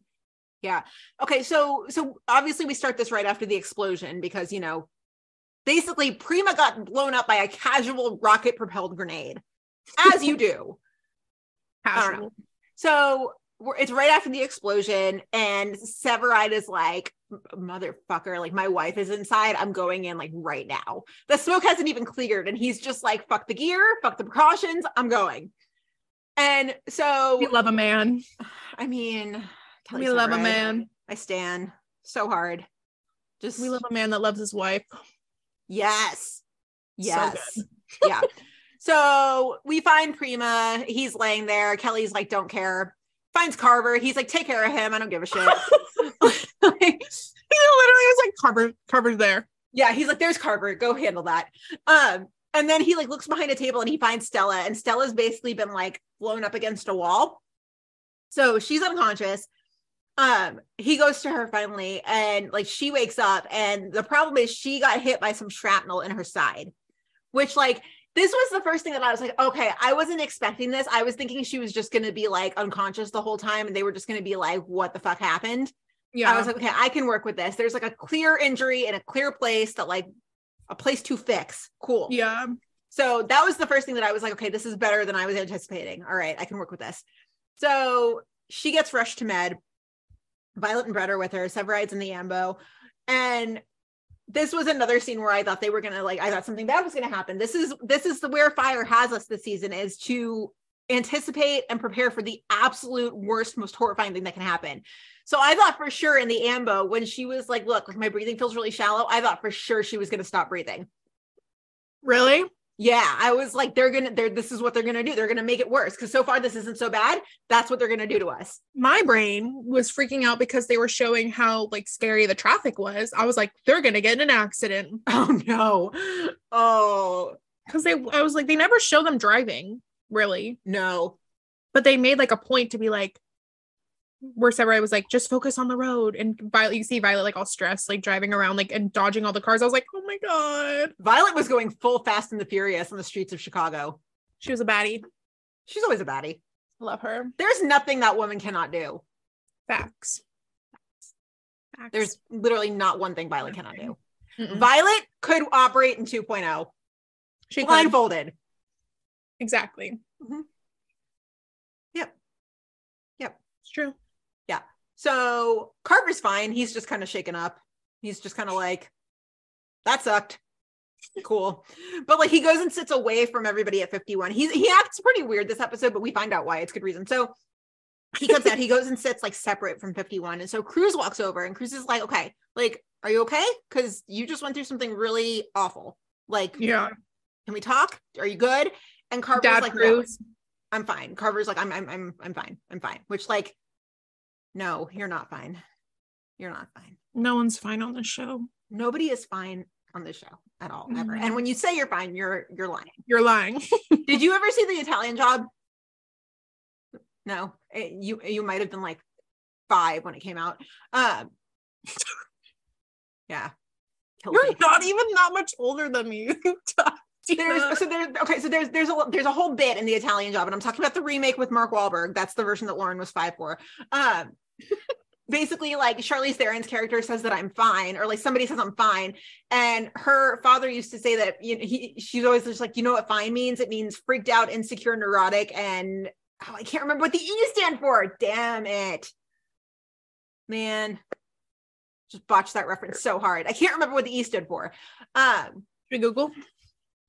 Sure the italian job fine reference um freaked out insecure neurotic and excited you're not excited It was 2003. you were four Yeah. Freaked out, insecure, neurotic, emotional. ah okay that's the yeah so that's what i think of every time i hear somebody on fire say i'm fine fine. Or any of the OC shows. right right and the fact that like the fact that carver sat away from everybody else too I know. it was it was I, I feel like it was pretty easy for me at least maybe not i don't know if it was for you but it was pretty easy to put myself inside carver's head in this episode of like what he was feeling at that moment Hmm. yeah. I don't know. For a hot minute, we'll, we we'll we'll talk about it later. But I was like, I couldn't feel the vibe between him and Stella. It was a little weird, the vibes. And then later on, when we find out what happened, where I'm like, oh, okay, get it, get it, get it. it was it Yeah. was pretty clear from the outset that there was some guilt there for Yeah. sure and i think I, I think the whole thing about sitting away from them which is just like heartbreaking in my book i think he felt guilty that you know his captain had to jump on top of him Yeah, And so like I think he felt guilty because maybe he was kind of blaming himself, like she got hurt because of me. And so that's why he felt the need to sit away from them. because he felt like everyone was like blaming him. Yeah. Yeah, and also I guess like being the new guy too, like he's like, oh, they're definitely mad at me. Like this is their person. Like this is Mhm. their family, and like, yeah, Yeah. that makes sense. Yeah. Honestly, this episode made me like feel more for Carver. I think it, di- it did that for a lot of people, actually. I did see some tweets. Yeah. I saw some tweets towards the end where people were like, do I like him now? Yeah, Yeah. It actually made him more of a person. Like before, I was like, hmm, what's happening? And then I was like, Mm-hmm. oh, a person. this episode, this whole entire episode does a fantastic job of talking about trauma and grief and and talking about feelings. Uh, it's Yes, fantastic. This episode did a great job. and they did it right when it happened. So we didn't have to wait for seasons and seasons and seasons and seasons. Yeah. And I'm glad it was structured the way it was, where like Stella in the hospital was only like the first two acts, and then the rest of it was the fallout because they wanted to focus on the trauma of it all and like talking. I agree. They, this episode did a fantastic job of that, even right down to Violet. Like, fantastic. Yep. Yeah. Yeah. So Kelly comes out with a Stella update and he's like, she she's gonna be fine. It was a deep wound, like she's going into surgery. She'll be out a few weeks, but she's gonna be fine. And the whole time this man is crying. He loves his wife so much. It's just So like a, it's a beautiful thing to see that like he he knows like he knows what he'd be without her and he doesn't want any part of it. I love them. I love them too. I know. I know. Also, I didn't realize it until this episode, but Kelly Severide might be like the biggest empath in all of one Chicago. Like anytime anybody hurts and it's not him, he feels it. Yeah. Well, especially with Stella. Well, yeah, because that's his wife. I don't know. But like That's even good. with Violet after episode three, and even with Prima in this episode, Yeah. he's such an empath, and I didn't realize that until this this week. Yeah. It's crazy. Oh, Kelly. The Kelly. layers. Kelly, the layers. You perfectly dreamy, wonderful, complex man. the onion. The layers. He's you a glorious onion, you. You glorious onion. oh. Oh goodness. Uh yeah. So after that, so you know, Kelly's like, she's gonna be fine. He's like crying the whole time, which just like I, I can't when Kelly cries, it hurts me. It hurts me can't. much. I know, I know. So Bowden calls Carver into his office to check on him, and Bowden just says he's like, just because you weren't physically harmed does not make it any less traumatic. But Carver insists that he's fine. The timing of this episode, given what happened on Monday Night Football this week, is like Oh, I know. yeah the, and, and even even on med with the swimmer storyline like the timing could not be better It's true. yeah and so i mean i'm sure some of you were watching monday night football my husband and i were um you probably know what happened but a bills player collapsed due to cardiac arrest in the, in the middle of the first quarter it was horrifying Horrifying. it was so scary um yeah and and a lot of people have pointed that out too and i've thought that too at points this week where like i've been checking social media just like is there any update on him but then also i'm thinking like i really hope the bills and the bengals are okay i hope all of those guys are okay if i were a journalist in that press conference one of my questions would legit just be like how are you also the fact that they didn't cancel the game right away. And so they all like, hi. It- yeah it was it was a very It was just- scary yeah.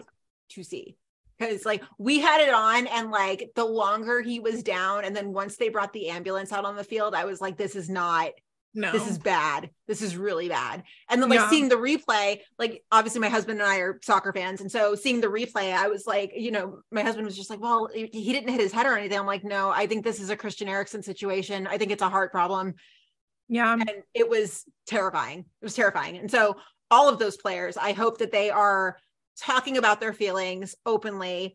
I hope they're getting the help that they need. And I hope they know that it's okay to talk about these things. Yeah.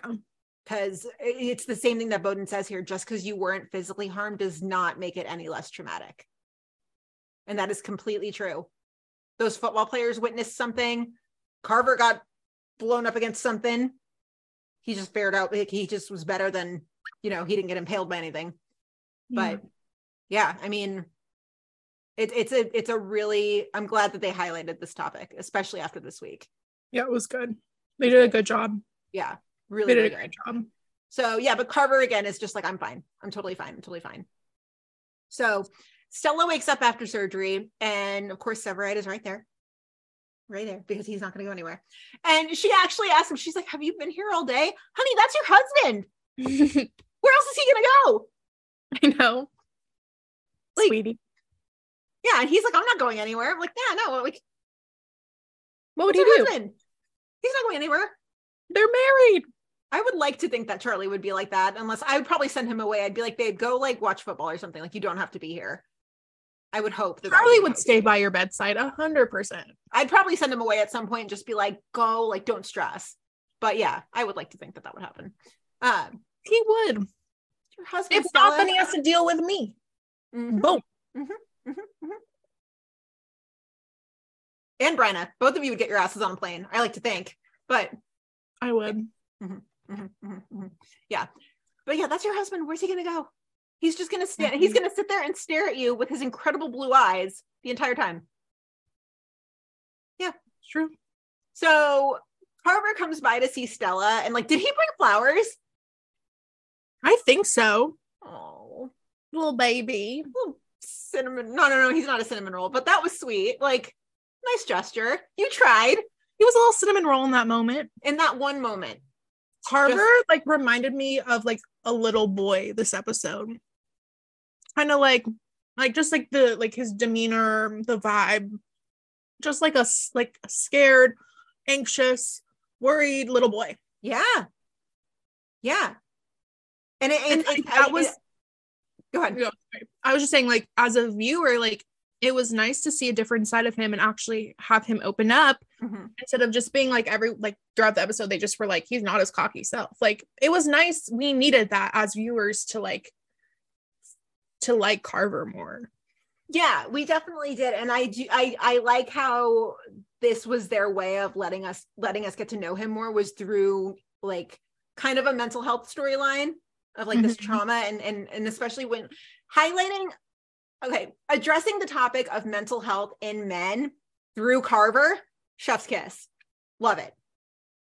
Love it. So Because that's that's that's the best way I could think of to get the fans invested in him finally yeah. is to give us a little bit of insight into what goes on in his head. yeah so I think it was good that they showed him as a scared little boy in this episode. I agree. And, and it's down. It's genius the story that we got at the end because the reason he's a scared little boy is because he was never able to process that feeling properly as a child. Yep. Genius. So good. Yeah, so so good.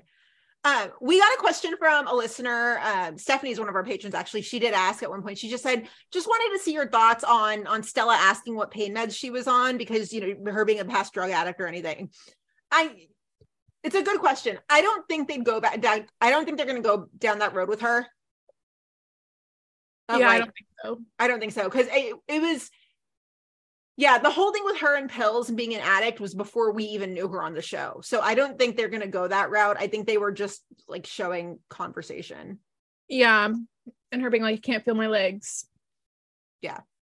Yeah. But that is interesting because When- yeah, I mean, knowing knowing how OC works and all their foreshadowing and all that stuff, like that would definitely cross my mind. it just yeah, yeah. Like, When she did say when she said I can't feel my legs, I was like, should we? Should we be worried about that? Are we? Hmm. That sounds like a problem. I was like, we're, we're just gonna close our eyes and move on. if Kelly's not worried, I'm not worried. Yeah. I don't know.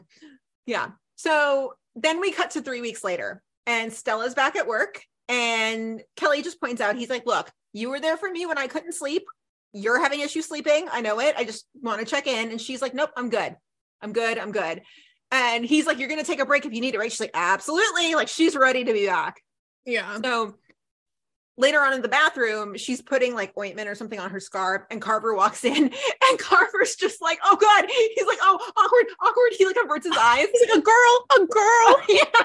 a female, Oh man. female side. Her ribs are showing. A Her ribs. Oh my skin, goodness. skin. And even, even even Stella's just like Carver. Like, come on, we like we shower and we sleep together, and he's just like, uh. She's like, shut up. You know what I mean? So funny. oh no, not not those pesky ribs. He's like, she's like, no. That's what I mean by like a little boy. Like he was just like, just like I don't know. Yeah, just a lot of a lot of stuff he didn't get to process as a kid. Yeah. Interesting. Yeah. So Stella's like, well, how was it while I was gone? You know, like you're, you know, you're just not being yourself. And he's just like, he's a great lieutenant. He's no still a kid. And like, that's it. And she's just like, he meant that. That's weird. She was like, "Who are you being sarcastic?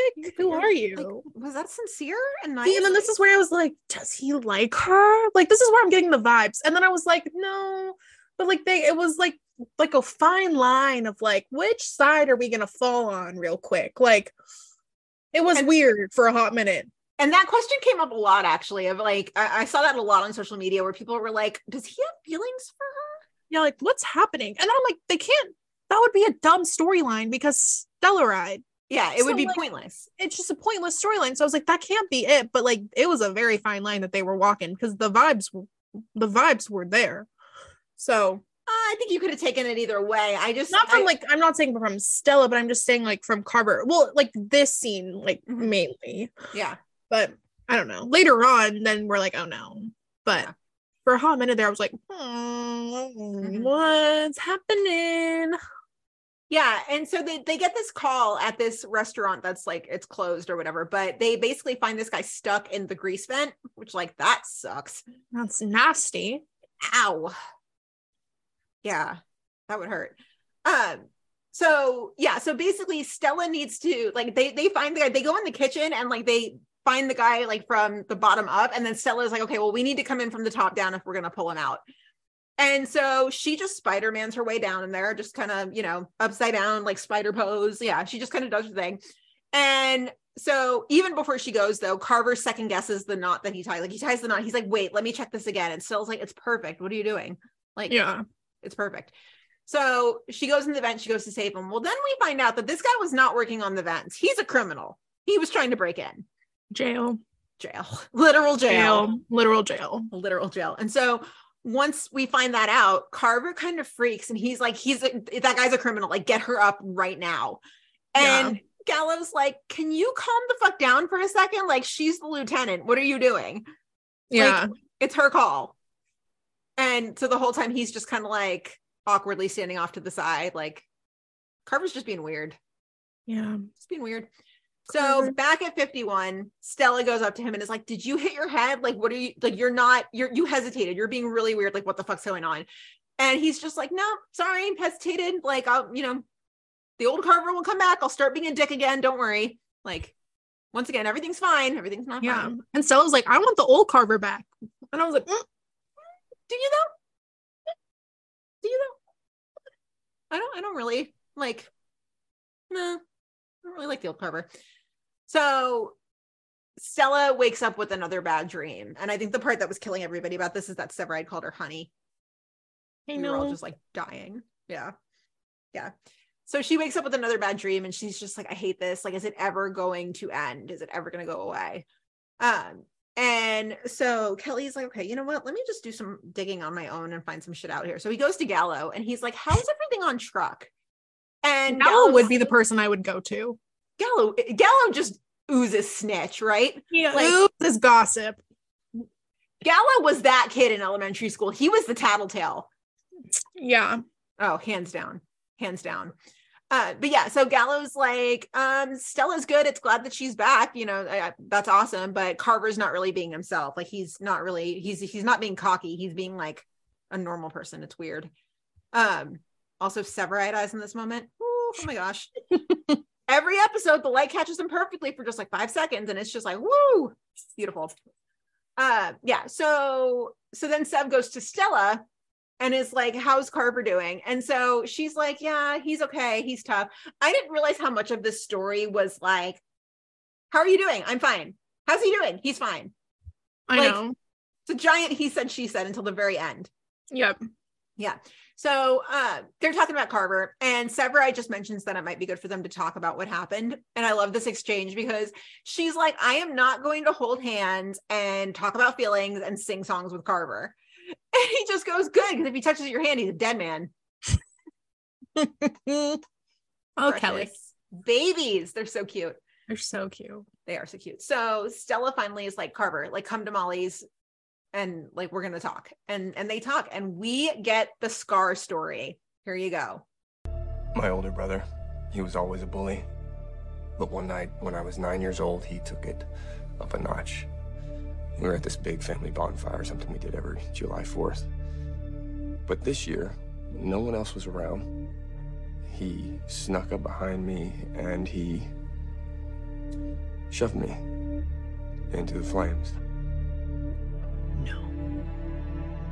I dragged myself out of there. I'll never forget the hell of that pain. Meanwhile, he ran and told everyone that I tripped and fell, and he saved me. Like he's the big hero. No one believed my version. What actually happened. Because that's too insane.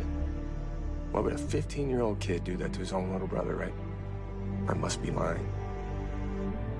let's put the whole thing behind us. Pretend it never happened.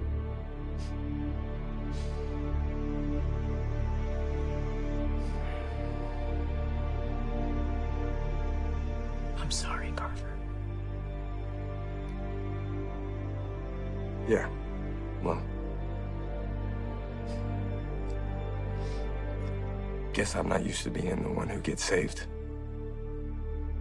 And that's what you did. You got hurt by covering me. And I walked out of that house without a scratch. And it's been hanging over me. Probably messing with my head.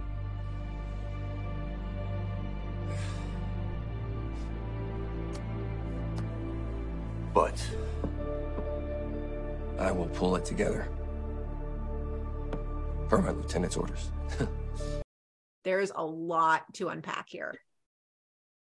A lot. A lot. So, my biggest question is do he and his brother have a relationship now? Mm, I don't know. I would say no. Uh, yeah, there's there's So I, I was I was pretty taken aback by it. I was I was surprised for sure. yeah. Yeah. Um, one of our listeners asked and said, "Was that was this a satisfying reveal? Was it satisfying?" I think so. Whether or not it was satisfying for me, I was more like just loved hearing more stories about Carver's past that made him a person. I keep saying that, but like I Mhm. felt like again, we've only had like cocky Carver or whatever, and every week I still have the question of I don't know if I like you. Like you're just there, like whatever. But this week, like actually made me feel for this man Yeah. and like get more into his head and like I really like him. I don't I don't like I mean, really like him, but this helped I this mean, helped. Yeah, I'm still a little sus, but like it made me like it went I went further than I've ever felt for this man. Like, Mhm. Yeah, they needed they needed this for his character. Yeah. Yeah. it. it helped a lot to like finally have an explanation for why he is the way he is. Yeah. That helped a lot. So um yeah. And then the other question we had, um, you know, a- as you always say, the streets, air quotes. Um, that's a Lauren phrase. Um, they, they were asking whether Carver has feelings for Stella. What are your thoughts there? Yeah. So earlier in the episode, I was like, "Mm, I don't know what's happening, and then by the end, I was like, I don't, I don't think so. I don't know. I don't think he does, and I, I think don't it would think be he does. absolutely pointless for them to Because- go that route. Exactly, because even if he like, there's no storyline there, so there's I don't. Fire's not dumb enough to do that. Like they wouldn't. So, mm, mm, Yeah. but I don't think they would because there's like what what would come of it? Him and Severide beefing for no outcome. That would be Except for- stupid. It'd be stupid. So I'm vetoing that storyline. I don't. Yeah, I don't think he. I don't think he has feelings for her either. No, Um, I think he was so he felt so guilty mhm. that Well, something he even he her. even says it here that he's not used to being the one who gets saved. yeah. So I And- also think he didn't know how to act. No. He didn't know how to act after. He was like, "Do I like how am I around them?" Like, but I'm sure he was stra- like scared too. That he was like he didn't know if the other like 51 was like mad at him or like he didn't know like it. It's all new. Like all these people are new to him. So I'm sure he just like it was just a whole situation where tr- like he was so traumatized being in it and then also like not knowing how everyone else felt or how yeah it was just Yeah. he was just kind of like having to process all this plus the trauma that he had when he was a when he was a boy Mhm. everything coming back up yeah And he probably he probably grew up thinking that he always had to save himself. Like nobody else was ever Mhm. going to save him. no one had his back Yeah. yeah, and really we really saw 51 like be his family like Mhm. like you said like cruz going over to him bowden checking in on him like all like stella like we really saw 51 be his family and i think that also made him yeah Yeah. It was huge. It was huge. Um, one of our listeners, Natasha, she made an absolutely genius connection here that I, I read this and I was like, oh, that's such a good observation. Okay. So Natasha said, I don't think he was prepared for the fact that it is the most family based house in possibly the whole world. He was hurt by his brother, betrayed by his family when they chose not to believe him. And now he's at 51 and all of his actions make sense now. He doesn't trust family. Yeah. But she said, you know, I think being in the 51 family could help him heal. But yeah, that's that's completely right on. He doesn't trust family. No. And he doesn't believe that people could have his back Mhm. without some sort of like, what's the catch? You know? Yeah. Yeah. Crazy. Yeah. Um, and then we got another interpretation from um from Heather, and Heather said, you know, the looking on at Stella and Kelly, you know, in the hospital, it, it wasn't, it probably wasn't like feelings or jealousy about the relationship. She said it might actually be jeal- jealousy of Stella just having a support system. Period. Yeah. Um, Because he can tell how much they love Stella. Yeah. Yeah. He And so knows. she even says she's like, you know, he starts to act like, uh, you know, he he starts to act like Severide to her Stella, and like he's more overprotective, which is interesting. And she said it makes me wonder if Gallo and Mouch reaching out to him didn't even register as trying to support him because he's always believed he can't reach out to people who are supposed to believe in him. Yeah. It's good. It's good. Yeah. Yeah. I like what Fire is doing. Fire's Yeah. doing a good job here. Yes. Here. Here. Here. Here. Thank you for not traumatizing us. Thank you Thank for not you. overly stressing us out For one week. for one week. Thank you for giving us a week where we could breathe. I'm Yeah. laughing. My my friend, she she my one friend who watches OC, she just texted me and she said, I'm sobbing watching fire right now. She just texted me that. This week's episode. Yeah. She she's like she's like a casual viewer. Mm. She's like she doesn't have anything, but she's a void stand. So mm, I get a little stressy about her opinions. Little sus. Little sus. Yeah. Yeah. But I was like, it was a good episode. yeah, I'm not fully warmed up to Carver, but this is progress. This helps a lot. This helps a lot. And moral of the story, once again, it is okay to talk about your feelings. Yep. It's okay to talk about your feelings. Bottling Period. them up never helped anybody. No. Period. Period. Period. Yeah. So important. Important stuff here.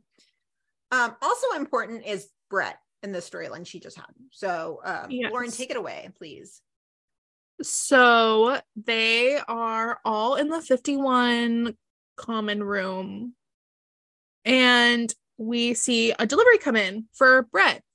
And we find out that she ordered a safe surrender box where this is where people can safely drop off their babies.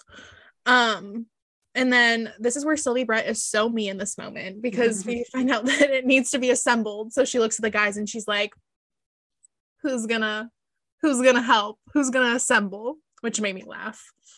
Um and all the guys are like, oh, okay. After like being like, no, and she's like, it's for the babies. And so um later on we see that gallo is teaching brett how to use the app for the box and basically they have like a little alarm and it's plugged into their wall and it makes this super super obviously it's an alarm a very loud, loud. noise. it's loud and she is very firm with the guys. She's like do not unplug this alarm. The alarm is staying in this room. Like do not move it. Do not touch it. Nothing. And my thing is like i get it that it's very loud and annoying but like at the end of the day how many babies are going to be dropped off in this box? Right. exactly. So the guys are acting like this alarm is going to go off every 30 seconds. They're being They're- a little dramatic. They're being, They're being really li- they're little babies. Yeah. I know. I was like, besties. The alarm is not going to go off and disturb your little couch time, ouch, every little day, like every single day, like chill. Even if only one newborn ever gets dropped off in it, that's that makes it a success. I know. I'm like, let's everyone take a breath, first of all. Like, and if it does happen, like, you want to save the baby. Like, you're not going to care that it went off and woke you up because you're going to go save a baby. Anyways, Mhm. that part annoyed me, but whatever. Um, and so later on, the alarm in the box goes off. And first they think that it's because it's like the backup battery for the alarm. And then they all realize and like that someone had unplugged it. And then when they realize that no one's unplugged it or touched it, they're like, oh my gosh, like a baby's been dropped off. So they all go and run. And when they open the box, it's a burrito. someone had a Grubhub delivered burrito to the box. It was Cap. Of course it was and Cap. it was Cap. They- okay, like I get that they were trying to make this the comedy storyline, but this wasn't it. This was not it. The boys were so insensitive. They're just And- annoying. It, it was a little annoying. The boys were so insensitive. And then for Cap to be like, let me order a burrito to the baby box, especially knowing that Sylvie Brett was adopted. That is so wrong. Yeah. Sylvie had every right to be offended. Yeah. And Sylvie was really, really, really upset when she That- found yeah. out had like really upset. That would be something Um, I would like text friends about and be like, guess what my idiot coworker did? Yeah. I I just think that like I like you said, I get it's supposed to be the comedy storyline and give us a little bit of levity during the episode, but it was like the it was a little dumb. It, It was, was- a little silly. Yeah. Because it's like what the guy like even like how the guys were acting, it was like, why do you why are you guys acting like this alarm is gonna go off every 30 seconds? Like maybe once in your entire career, maybe Mhm. twice. Like like why are we anyways? Okay. I anyways. did find it, I did find it slightly funny when like when the alarm went off, when the burrito happened, when the alarm first went off, like either Violet or Herman, somebody had like food in their hands and like tossed Oh, it in the air. They like tossed it, yeah. That that was kind of funny, but like the burrito bit, I was like, that's that's that's wrong. I'd be I'd be pissed. yeah it just was like okay it was annoying but Yeah. um so she's really upset and then at the end of the episode sylvie is walking outside of 51 and she sees goodwin looking at the box we got a little mini crossover um Yes. and her and goodwin talk and we have pulled this clip here Miss Goodwin? Hi. Hi. What brings you by 51? Well, I heard you had one of these new boxes and wanted to come by and see for myself. They're not easy to get. Oh, I know. Yeah, I went a little aggro on this. Wouldn't let up. Maybe wrinkled a few of the higher ups. and my housemates, too. You know, we get newborns in the emergency room at Med who've been left in dumpsters, parking lots. Just last week, we had one who couldn't have been more than a few hours old. Someone left her on a bench in Union Station, wrapped in a blanket stuffed in a shopping bag. She might have survived if they chose to leave her here instead. Sadly, I have stories like that, too, which is why I put in for one of these. Hmm. It was worth all the rankling. You know, I also heard that you fought hard for that paramedicine program, too. We could use more Sylvie Bretts in Chicago.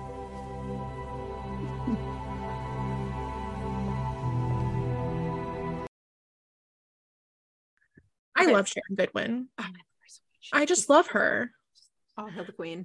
literally I love but her. But she basically tells her how proud she is um, of her and like how hard she fought for this box and like how important it is because they see babies in the hospital like lose their lives all the time because like this thing isn't an option um and also she mentions how proud of she is of sylvie for the paramedicine program and then she goes we could use more sylvie bretts in chicago and And then you can tell that's exactly what she needed to hear in that moment. Yeah. After the boys made her day hell. Yeah and then you kind of see her like like get this like little smile okay and then this is where i might be like a little bit not reading the vibes No, you put this in the group chat last night. I and I was know. intrigued. because so she like the the smile sylvie gave was kind of like a sad smile i don't know how to explain it it wasn't like like yeah what sharon said is right like smile it was like a sad smile when sharon mentioned that in chicago and i was like hmm it gave the vibes to me of when these shows foreshadow so my mind, I was like, is she leaving? Like, if she leaving Chicago and doing this somewhere else? Like, I don't know. Like, I felt like, and maybe this isn't a thing because I don't know. if She's, I don't don't know if Kara's leaving, but it just felt very foreshadowy to me. And then I was like, why would sh- they may have Sharon do the foreshadowy thing for Fire? I don't know. I don't know. It was just weird Yeah, vibes. they the they end. usually don't have anything like pivotal plot wise happen through characters from the other shows. that's what I was thinking. But then I was just like, it was there was just like a little vibe there, and I was like, I don't know if I'm just overthinking it, but it I felt didn't I didn't catch that at all. You didn't? Okay. No, probably- I just. I interpreted the smile as like, oh, good. At least somebody appreciates what I'm doing. Because the Yeah. boys were fucking useless this week. Yeah. Just true. Yeah. So it was sweet that they had Sharon do it too. Yeah, I love it. And you could tell it was just, it was exactly what Sylvie needed to hear. Yeah. Exactly. I Love would I would put that down as like one Chicago ASMR. Goodwin just being like, the world could use more of you. I know. Mhm. Yeah. Queen. I love Goodwin. I love her. S. Epatha. Queen. Queen. Truly. Uh, love it. Yeah. So next up we've got Violet. Violet. I love her. My queen. Monica for president. Truly. All the women on these shows are queens, damn it. Okay, so Violet is still on the rampage because of all the people in the world to bring back. They brought back Emma. Yay! Why? Yay! Mm. so poor Violet is still on the rampage. She's like, You're fucking kidding me. She's back. All I'm saying is that if this show were on cable, Violet would be swearing up a storm. She'd be like, That fucking bitch. Like, I know. Oh, it would be bad. So Violet leaves yet another message for Emma's boss. She can't get any anywhere. She's not getting a call back, nothing. So she goes to Bowden and she's like, Look, I can't get a call with Emma's boss. Like, can you please call and request a meeting? Because he will take your call. And so Bowden's like, Listen, I'll do it as long as you promise me this isn't out of like revenge, because revenge is just a complete dead end road. And she's like, No, it's not out of revenge. It's not. It's not. It's just I don't want her to be able to do what she did to our firehouse to anybody else. Which, like, I'm Which is I'm fair. surprised that Bowden didn't catch that because, uh, you know, I, I would think that Bowden would kind of almost know know her better than herself and be like, I, I think you're thinking out of revenge. Yeah. I was surprised that he kind of moved forward with that. So Violet goes to her meeting with this guy and he's like, Don't worry, she's not seeing patients anymore. And he's like, She's like, That's not the problem. Like, here's all the shit that she did. And so she tells him about like the whole plot to blackmail Hawkins and all this stuff. And it turns out there's just there's no evidence. They never talked about her via text. They never talked about her over the phone. They only talked about her in person. Just, that's all it was. And so he's just like, there's nothing we can do without substantial evidence. And then, of course, he has to just kind of like twist the knife to all of us. And he just goes, Well, unfortunately, Chief Hawkins isn't here to speak for himself. Whose fault is that? Stupid movie mm. theater, your stupid faulty concrete. He shouldn't have asked Gabriel for his name. Should have just pulled him out. Sorry. Yeah. Sorry. Damn it, Evan, you were too nice. Who cares about this man's name? Just pull him out. Literally, just get him. Rip his arm out of his socket. Pull him out. Anyways, it's fine. It's over. It's done with. He's dead. He's reaping the consequences. Up in heaven. Oh my god. He's up there partying with Betty White.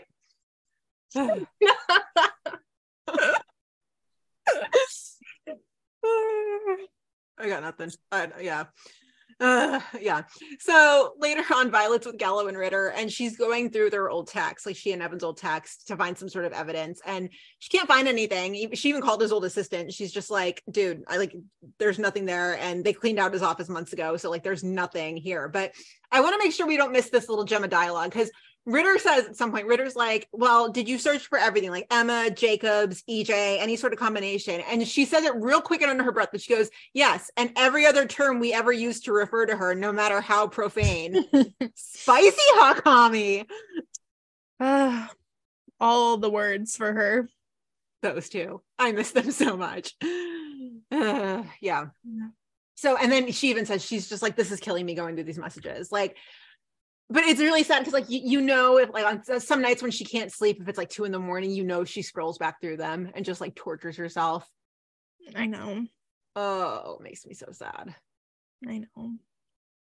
stupid pickwick movie theater hmm. Old man. damn it gabriel Why'd you have to have a long name? why couldn't your name be like sam or something Why do we have multiple syllable name. Um, oh, and then my favorite Gallo line in this. Oh yeah, yeah. No, this is great. Okay, so so Gallo's like, "Do you want us to go through the messages instead?" And she's like, "No." And Gallo just goes, "People like her, they're their own worst enemy." And she goes, "I'm her worst enemy, and I'm going to be the one to bring her down." Dun, Ooh. dun, dun. Again, I, you don't watch Yellowstone, but I really wish you did. Like the Beth Dutton energy in that quote. Ooh, great, great. There's also, a line when in Gallo was like, "What?" And I was saying when he was like, "Do you want me to go through the messages?" and Ritter and Violet were like, "No." Their would, faces, they were like, they were like, oh "I'm like Gallo, not you being nosy right now, not you No, being I- nosy over a dead man." Hi. I think he was. I think he was actually trying to be a good friend, not realizing No, like what he said. I But know, but every single time I'm like Gallo. Mm-mm, mm-mm, mm-mm, you back away from her. get away. Get away. Uh, there's a line in Yellowstone when Beth is threatening somebody, and again, you don't watch it, but you should. But Beth is like, she's a pain in everyone's ass because she just says what everybody's thinking. She literally, literally threatens a guy at one point, and she goes, she goes, "I'm the tornado, and you're the trailer home." Genius, queen shit. Beautiful. There's Beth Dutton energy in what Violet says there. I love it so much. we love Violet. We do love Violet. I love her so much. Perfect. So Emma shows back up at 51. This bitch. I just I don't have the patience for her. I know. So she's like, I know you went to my boss. And she's like, so why did you do that? And Violet's like, you're a fucking psycho, like sociopath. That's why. and so she's like, but we're even because like I cleared Carver, but now hmm, I don't know. And she just Dun, walks dun, away. dun. I know Hanako Oh. loves Caitlin, and I'm sure Caitlin is a oh wonderful person, but I hate Emma so much. She's just annoying. She's like, girl, go away. She is the worst. The worst. So then You Sylvia should and be Violet, worrying about doing a like your job that you're bad at. yeah, she should have gotten fired from CFD entirely. Like, how did she? How did she get the job with IAD? Like, how did she sweet talk them into that? Girl, I wish I had an answer for you. I know. I don't know. I don't know. So we end with Sylvia and Violet grabbing beers at Molly's, and you know, Violet just says she's like, Bowden was right. I was blinded by vengeance, and now I'll be checking my six for Emma for the rest of my life. Where are we going with this? Foreshadowing. Foreshadowing. No, this is Chicago Fire. It is not. I know what you did last summer. Like, I don't want the last half of the season to be like jump scares and people thinking that it's Emma when it's not. I know. And then I'm like, is the finale going to be Violet getting hurt? You're better at predicting things than you think you are. You know that, right? No. Yeah. It's just the foreshadowing. Like you get you get numb to it. You're like, eh. I know what you're doing. I mean, you might. I don't because I still got tricked by the promo. I just You know what she needs to solve her problem? what? 2.0. Uh, Good news. 2.0 can keep crazy people away. can stop murderers and crazy people. 2.0 is it's like the room of requirement in Harry Potter. Does everything. And then it can also be a panic room. So like if Emma starts chasing Violet, she can just run in there and like the walls will fortify themselves. I just had the worst spot. I can't. oh my god, okay. We're moving on. Dr. Dupre is like, 2.0 has a fix for this. No, Gina. What? What? I'm What? so stressed. About what? Okay, because you know how last season I was, or not, whatever. Yeah, last season I was convinced that I was like, something Emma is going to kill Hawkins. Well, because I thought that Emma was gonna kill Hawkins Mhm. and that he was he was like gonna like she was gonna go for Violet and then he was gonna like step in and like get killed instead. What if they do it now, but it's with Gallo and Violet and Emma? I can't say the first thing that came to mind. I'd be okay with that. No, but Gallo, but Gallo doesn't die. No one oh, dies in the situation. Maybe Emma. but Gallo's gonna like be do some heroic stuff or whatever and save Violet. And like, fine. Violet's okay. But we no, I want- know what you're getting at, but like in that No, moment, yeah. saving Violet is most important. I know. But It is too early to even speculate about the finales. It's too early to even say the word finale. We're not even halfway through the damn season. We're in episode 10 out of 22. you know I'm an overthinker. You know this happens. Ha- ha- have you met me? I'm Next stressed. week will be the halfway point. We're not even there yet. Constantly, these shows are making me be like, I'm telling you, what is the end goal of this? We'll find out. I don't know. I don't know. But I, I am not going to lose sleep over Emma Jacobs now in January when the season goes until like fucking April or May. No, because you know what? This is the same thing that happened last year that we were losing sleep over and we were just like freaking the fuck out. like, Yeah. not doing it again. I'm not doing this again where I sit here and I'm like, hmm, in in what many ways could Emma fuck shit up? Like, I'm not, no, not again this year. Yeah, because I thought they were death troping them at the season finale. No, I was with you. I'm pretty sure at one point we thought that like we were pretty convinced we were like, Emma's gonna electrocute Hawkins to death. Oh my gosh, yeah. No, I thought she was gonna kill that man. But instead, No, the Pickwick movie theater of, did it for us. That a piece of concrete did. Stupid movie theater. Um. Anyways, moving on. Ugh, rage, rage. yeah, I don't know where they're going with this, but uh, yeah, I don't know, but we'll see. We'll see. I, I feel like it's too early to like. I say it's too early to speculate worst case scenario, but like this is fire we're talking about, Yeah, so I don't know. I don't that's know. true. so little bit here on Severide, um, just that, just the whole bit about Prima, and it just kind of shows us even more that like this man is such an empath. Like, yeah. So he asked Boden for an update on Prima. This is super quick, and so like run through it, but yeah, he's like, "Hey, what's the update on Prima?" Boden's like, "So they're going to be able to save his leg. They're going to have an award ceremony, but he doesn't want the what? Like, he doesn't want the, the ceremony. He doesn't want to do it." And Severide just points out, he's like, "That call messed with a lot of people," and I'm glad he like pointed that out and kind of, Yeah. yeah. So Sev goes to Prima's house where we find out that Prima is a girl dad. He's a dad to three girls. Um, I need to know where he got that coffee mug so that Adam can have one. They'll be matching with Kim's mom cup mug. Yeah. Yeah. Yeah. Adam needs a girl dad mug. I need He it. does need a girl dad mug. He really does. I know. Like he needs some sort of some. He needs something that says girl dad. He needs the matching. He needs like, well, yeah, he needs like a shirt that says girl dad, and then he needs the dad cop mug to match Kim's. So dad cop mug. I I wonder if Kim still has that. She must. Well, there was one last, I think it was last season. You can see it sitting on a one of their desks. Like not the desk, but at their house. Oh, the mom cop mug. Yeah. Ooh, I gotta go back and look for that. So I was just wondering, like maybe in Also- the trauma of like Sorry. losing. No, you're. I was just wondering if No, no, no. What? no, I was no, I'm not gonna speak. I was gonna digress about Burzek, but no, like no. Keep talking. You sure? yeah, yeah, I'm good. Okay. I'm allowing you the opportunity if you'd like. It's okay. Sure. Okay. Yeah. All right. Um, I was just I, I was just like wondering if, if like in the aftermath of losing the little rice grain baby, if like maybe she got rid of the mug, but I hope she didn't. Why are you mentioning rice grain right now? Do you hate because me? she because Do you she- hate me? because Platt gave her the mug when she found out that she was pregnant. Don't give me that look.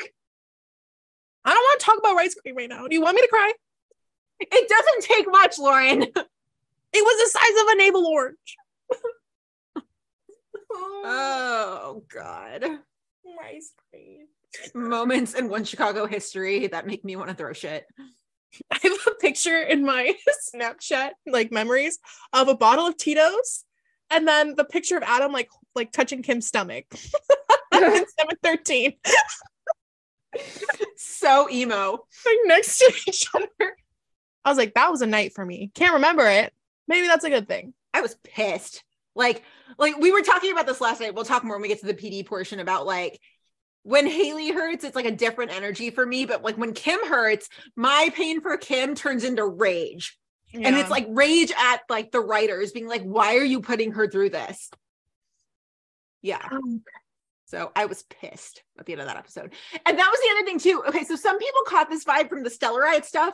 Um, when Severide was watching Prima with his daughters, they were like, are they starting to hint at like the kid vibe for Stellaride? And I was like, in my head, I was like, they better not fucking go there. They have never done a successful pregnancy ever. And if they if they have, it's been with minor characters. like okay, obviously I want Stellaride as parents, but I'm like, how would they play it? Every Stella just became on- lieutenant. Yeah. Also, just became lieutenant. Like how it would have to be like it would have to be a time jump. I would think. So it'd be like finale, find out she's pregnant, time jump to her like about to have the baby. That would be infuriating if like she got pregnant and then like stepped away from the lieutenant role right after she like just got it. That's what I'm saying. So they can't Mhm. do that. So how it would have to be a time jump. I don't think they're hinting at it. Yeah. I think it's too soon. Like this is how I feel about a lot of like of most OC shows at this point. I'm like I hope that like the series finale when in when we're all in the nursing home when it happens, it's going to be like the finale and then we're going to find out like it's like a bunch of stuff's going to happen and then it's going to be time jump like 5 years later and then you see everyone like together like with all their kids and everything like that. Like you see it all Mhm. happen in the finale. But So the shows are never to end, so we don't we don't know. That's what I'm saying like when we're in the nursing home. No, they're never going to end. It's going to be gonna- like OC's going to outlive us? yeah, yeah. Casey's great grandkid is going to be on the show in like 50 years. Oh my Kayla. Yeah, Michaela's going to grow up and she's going to be a cop just like mom and dad. Mm, Mhm, mhm, mhm, mhm. you're right. That's not even that far away because Michaela's what eight, nine. I hope uh, That's- Burzek kisses before I die. what if they don't kiss and I start getting wrinkles? They definitely kiss in the white space for sure. What if I start getting wrinkles before they kiss? You've only got like seven more years for that. Oh, oh this is so sad. In the mm. white space, they definitely bang periodically. I don't know what's happening anymore. I don't know. You're not gonna run with that head canon. I like teed you up for it perfectly. No.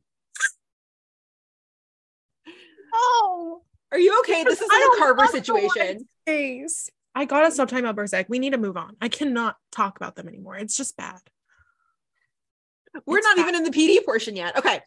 Uh we digressed big time. Okay, because we were talking about we were talking about the, the girl dad mug. Okay. When you were Uh, like, when you asked me to sub, I was like, we are gonna, we are gonna go off topic quite a bit together. Sorry, I legit like lost my bearings and thought we were in the PD portion. Legit. Like I just kind of had to step back and just be like, oh wait, we're still talking about fire. we Sorry, just y'all. like side, we just like side stories. Sorry. Um, okay, yeah. So so Prima's retiring. He's taking the early pension, which like after getting an Right. RPG through your leg, yeah, you probably wanna. Slay, take the pension. Yeah, dude. Yeah. Um, so we got that bit with Prima. The last little bit is with Herman, which is some foreshadowing about what's coming up in episode Mm. 12, which I'm not excited for. Um, Herman just kind of mentions he's like, Hey Stella, can you work the bar? Because like Cindy's been really tired lately, so I'm gonna take the kids out. Don't- Jail. Do not hurt her. Literal jail. Cindy Herman is a saint. They can't kill her off. They won't. I don't. I, I don't think they'll kill her. Because then what are they going to do? Have what are they going to do? Show Herman as a single dad to five? He's going to need Lee Henry to help him out. Lee Henry's like 22 years old. they're not going. to They're not going. to They're not going to do that. But like, why is this a storyline? We don't know yet. We don't even Why know what the you, like- diagnosis is. Why can't you like use some more brain cells and not make this a storyline? Think something might- else. It like. I was going to say it might not be The anything. diag- they said diagnosis. There is never a good diagnosis. I- yeah, no, there's not. But like, there's like manageable diagnosis. Gina, You're panicking, Lauren. I just think that's Cindy doesn't deserve this. She doesn't. No. She doesn't. Mm-mm. But I don't know. We'll see. We're not even at that point yet, though. We're just like worst case scenarioing it. And it always is the worst case scenario. So it's not like we're not like it's bad that we're thinking that. I mean, we have reason. I know. We have Girl. reason.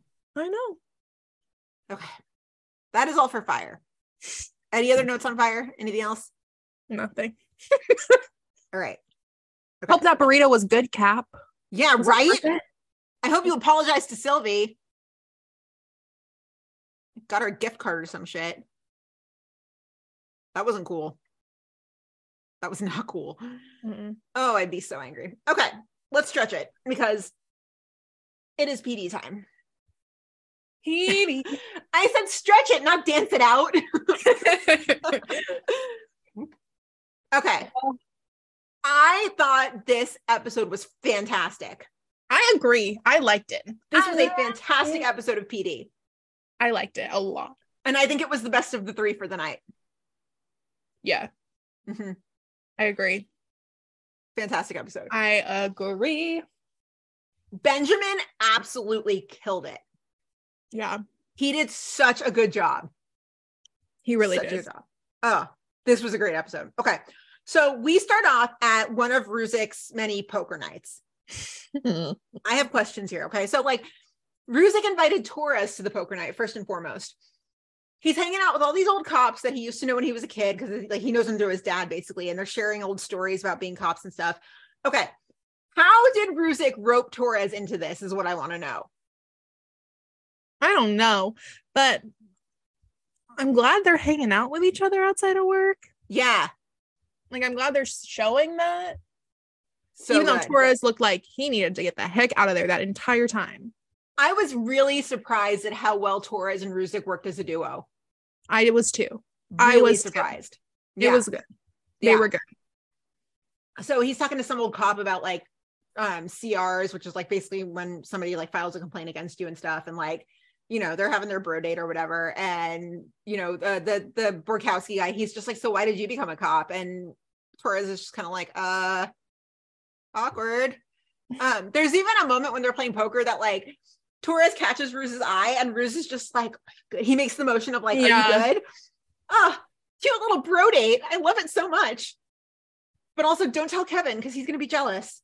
I was like, where's Kevin? Yeah, unless he turned down the invite. That he could have turned down the invite, but also, yeah, I was definitely wondering that. I was like, you're cheating on Kevin with Torres. Hmm.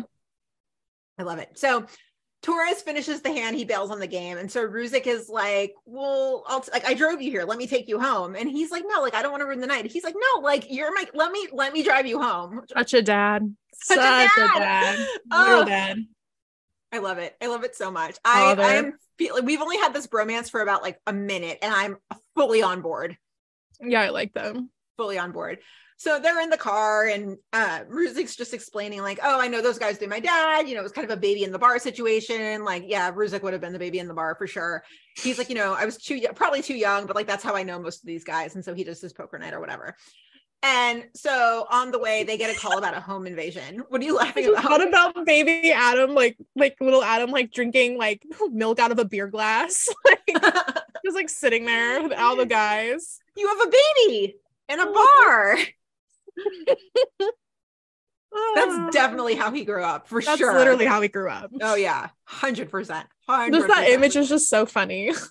Yeah, for sure. yeah. That's a great image. So they get a call about a home invasion and it's it's nearby. Okay, so here's what I'm wondering about this. If they're do they even if they're not on shift, do they have to have their radios on at all times? Yeah, and I was like, also they were like just like drinking. Like, how does that kind of play in? Like, Mhm. I don't know. I don't get it. But that's another thing where we just close our eyes and we continue I'm on. I'm just I'm curious about that because like Yeah, I was confused too because I was like, hmm. I was because like what about when Burgess went and found Ruzek at the bar and he was like super drunk? What if the radio had gone off on that episode? let's go home. Yeah. I predict. Yeah, I love that Yeah. line. It was so good. So they go to the home invasion and it's gruesome. It's Awful. super violent, so violent. Okay. Um, the other thing I noticed about like even even in Fire in this episode, like the places where they filmed, like these homes and houses were gorgeous. They're nice. Holy crap. Even Prima's house on fire. I was like, that's a cute little house. Yeah. Like, yeah. I was fully invested in the real estate this week. But yeah, so they go to the house. It's huge and it's gorgeous. Huge. Oh, it's beautiful. But they hear noise and stuff and they go upstairs. And basically, this woman is tied up on the bed and her husband is tied to a chair at the foot of the bed. He's tied to a chair and like gagged and everything. So basically, what They're all happened here- horrifying. it's horrible. Oh my god, it's.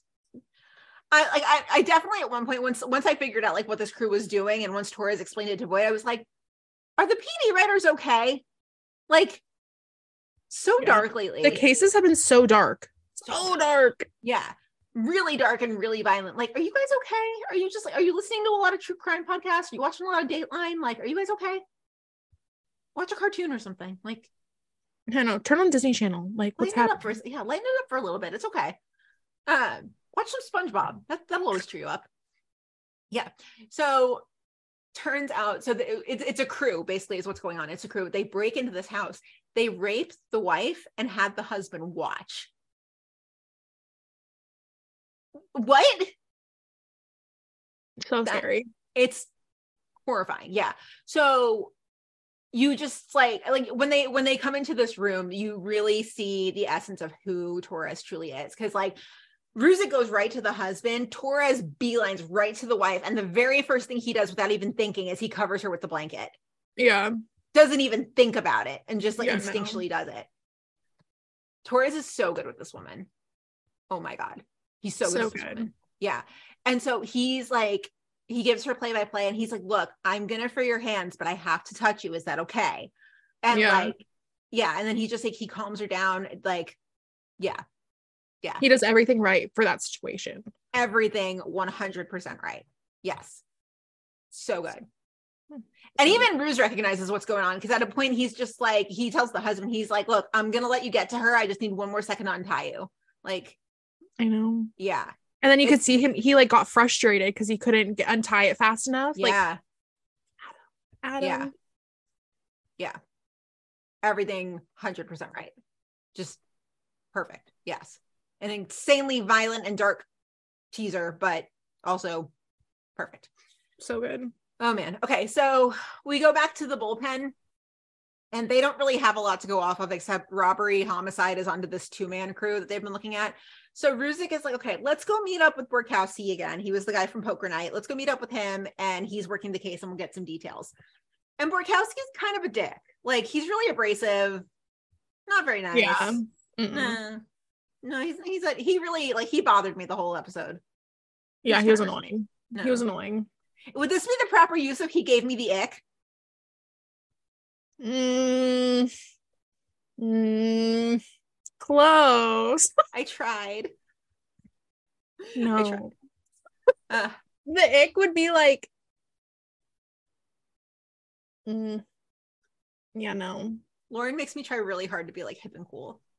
no i don't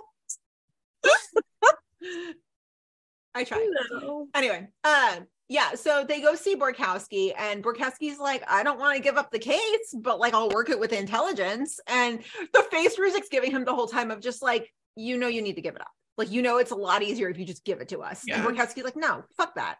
Like, absolutely not. We're working it together. and then Ruzek was like fine you'll get the credit like just tell us what you know I cannot stand how Borkowski treated Torres right from the outset of just like, like it's so disrespectful even though torres is new it's so disrespectful to be like you know you're a newbie you're a kid like and then be like you disobeyed a subordinate. He doesn't work for you. No. Or like you disobeyed a superior. Yeah he doesn't work for you. so annoying. Yeah he's super obnoxious so so nasty Borkowski's like, yeah, well, I have a lead on these Rolexes that were stolen from a house and it ended up in a pawn shop. So they go down there.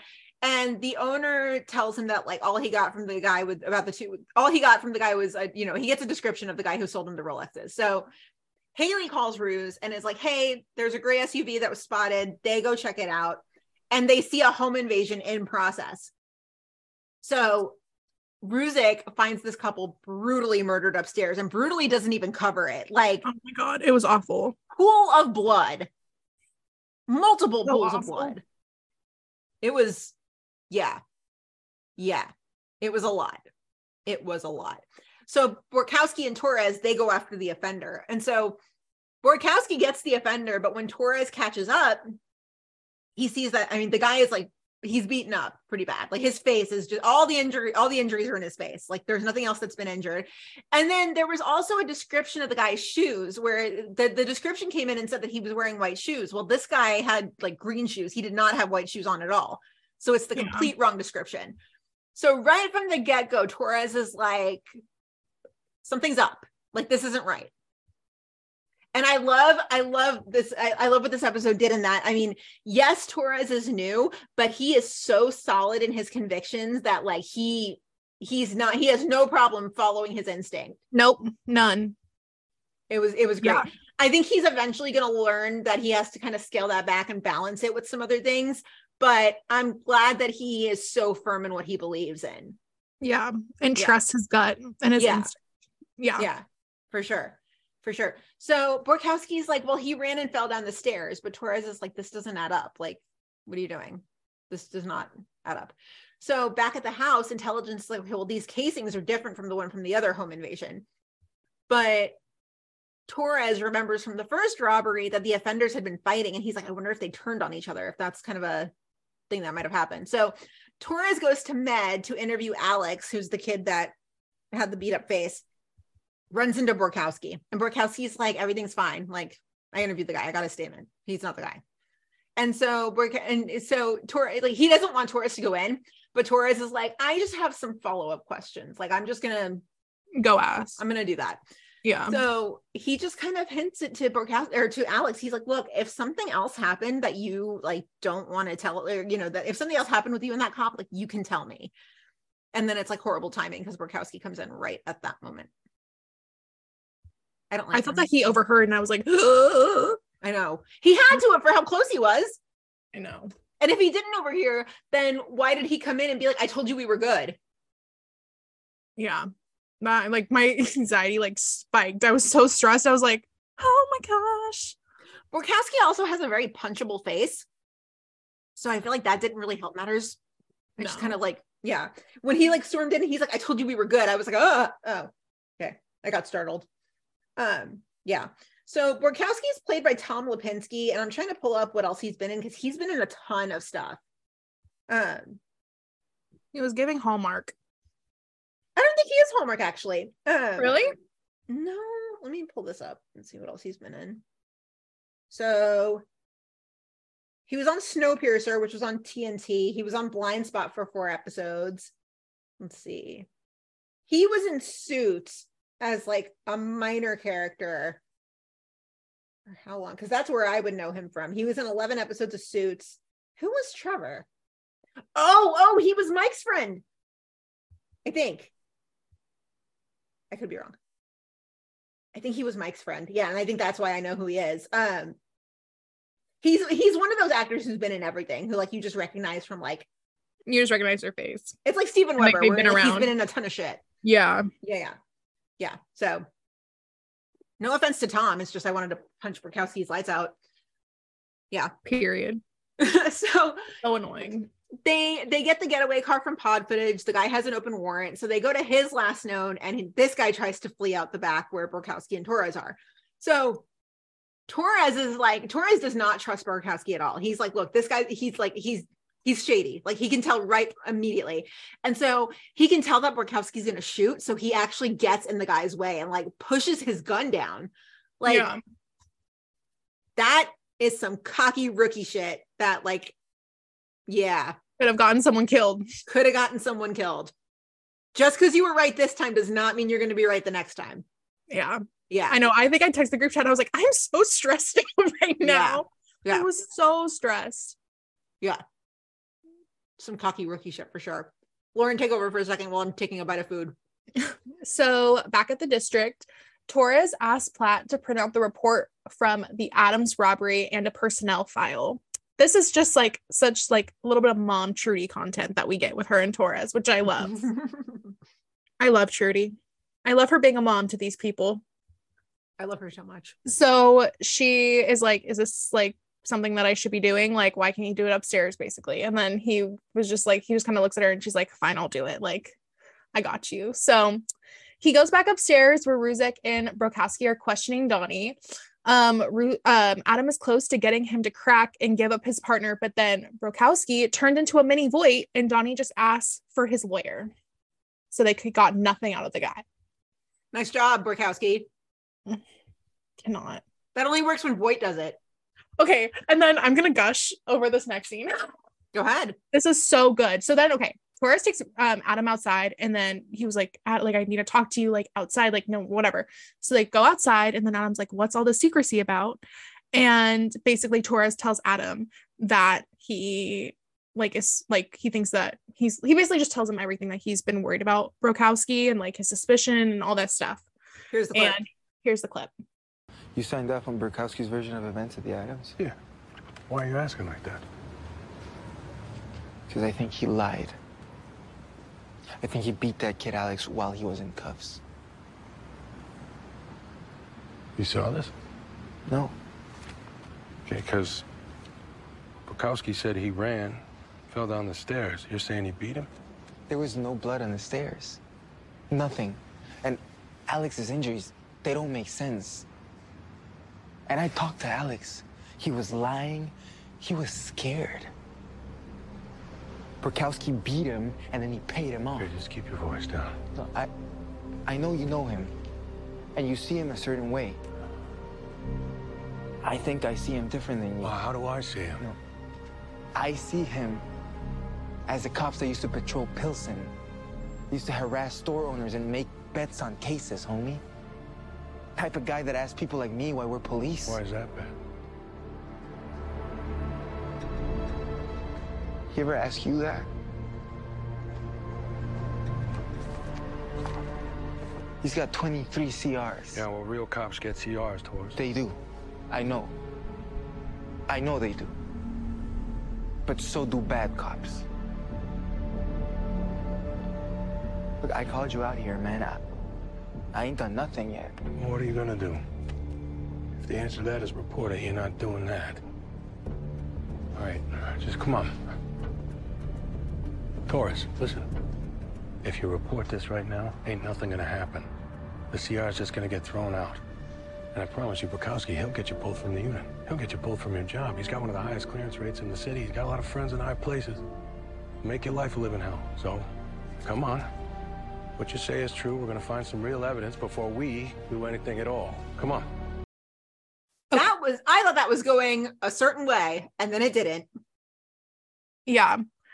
Um and so I I just got I just got to I know this was a Torres episode, but think- I just got to give it up for Adam. This whole like I if you look like this episode just made me like a proud mom with Adam because it's like if you compare pilot like pilot Adam to now, the growth of this man Big like I will say it with my full chest that I think that Adam has had the most growth out of every single PD character. Mhm.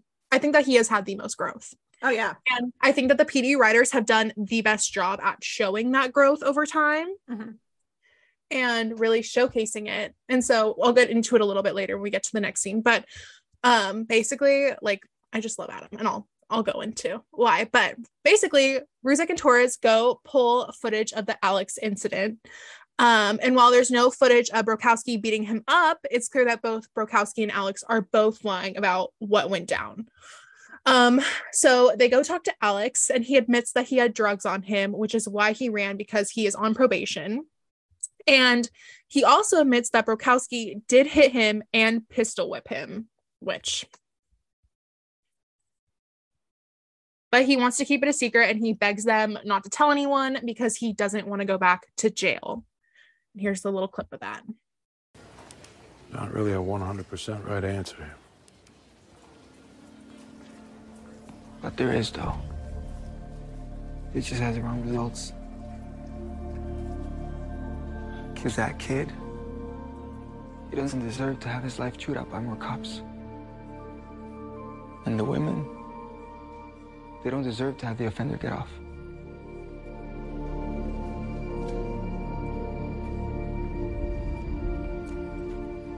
Dante, did you think I wasn't gonna have you back? So yeah. This was the moment where I was just like, Adam Ruzek is a grown ass man.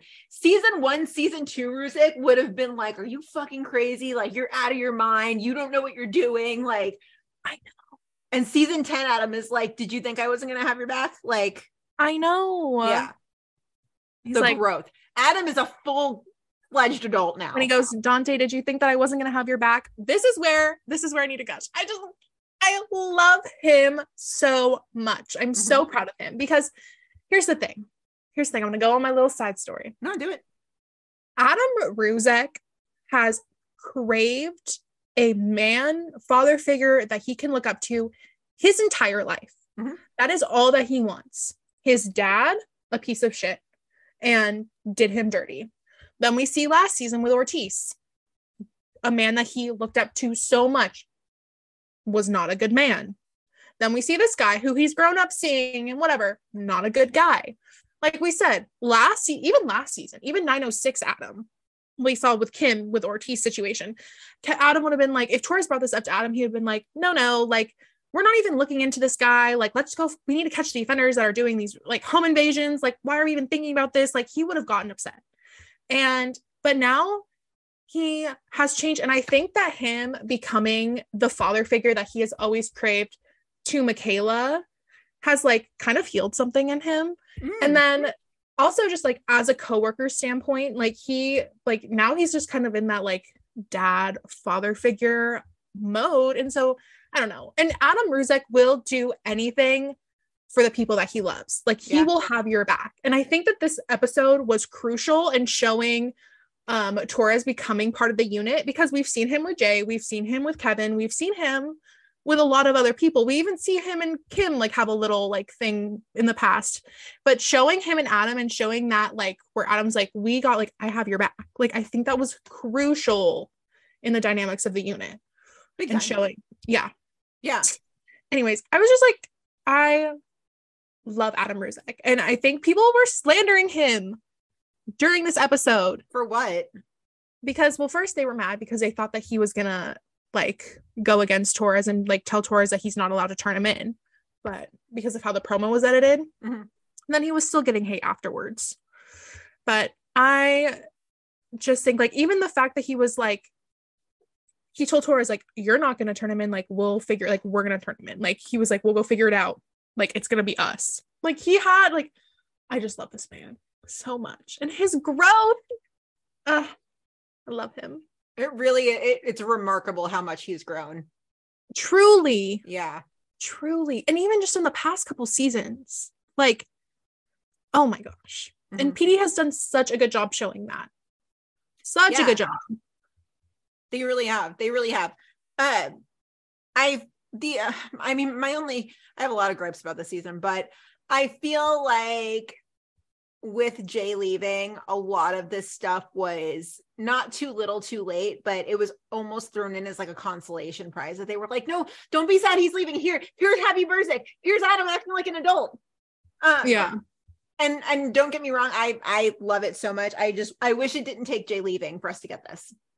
well i think i don't yeah mm, no, adam the adam growth thing was i think started when with the whole rice grain storyline you can really Mhm. see him like start to grow and Yeah. like go through all that even like when he became like with michaela and his life and all that so i think that necessarily didn't have anything to do with jay leaving um i don't know but i think seeing the dynamics more with the unit and like their Mhm. was is now f- having to be more of a thing because Jay left. Yeah. Yeah, that. Like I don't think that we would have gotten this episode with Adam and Torres if Jay was still here. And I don't think we would have seen this if Jay was still here. But I know do we, I don't get, do we get 902 if Jay is still here? yeah. Oh yeah. I think that they were building Burzek way back. I don't believe that Burzek is only happening because Jay's gone. But I think that the yeah.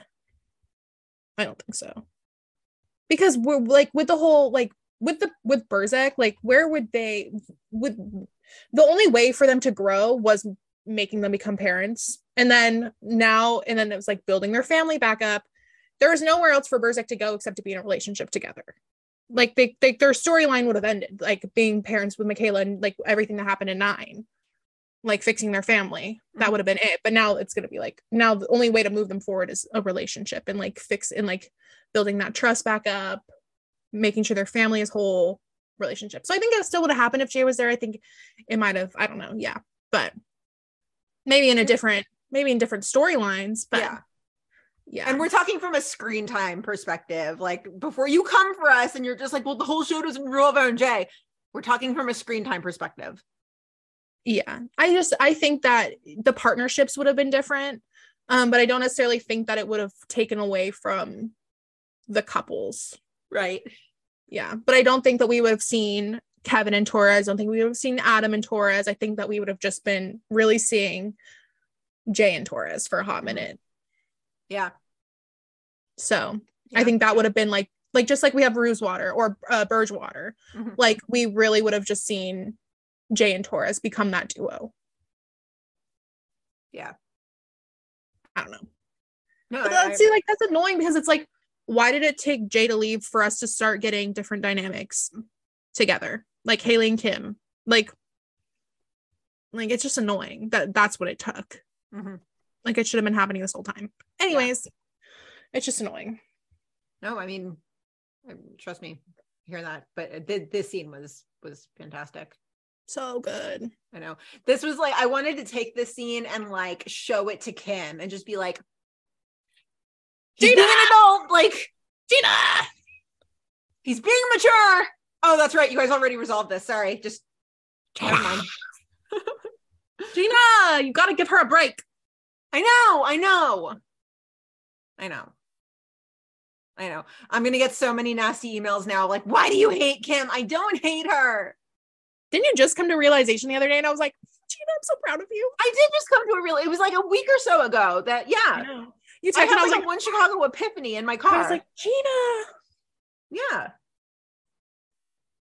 I did. Lauren was proud of me, so I was proud of her. it's a thing that actually happened. So give me some credit, people. Uh yeah. So they get Alex to ID the guy because now I mean the ob- they're kind of stuck between a rock and a hard place, right? Like if they report Borkowski, then Alex goes to jail. If they don't report him, then they still nab the crew, but Borkowski goes free. Yeah. And Alex doesn't break his probation. Right. Right. And so they get Alex to ID the guy. His name's Mike Haxton. He grew up somewhere on the block and he's got this luxury car dealership, the same one that the, all the victims had used for their service. So they go to his house and they find these little GPS trackers that he had been sticking in the cars. Why are men like, why? So scary. Like, there's not enough things for women to be worried about. Like, no. Mm-hmm. So one of the GPS trackers is pinging at a house in Lincoln Park. So they go and like this robbery is in progress. Like they, the woman's struggling, she's getting beaten down, all that stuff. So Torres and Borkowski, they go inside and you know, they like they basically they follow them to this room and Borkowski is like, wait, and Torres is like, no, I'm just going in.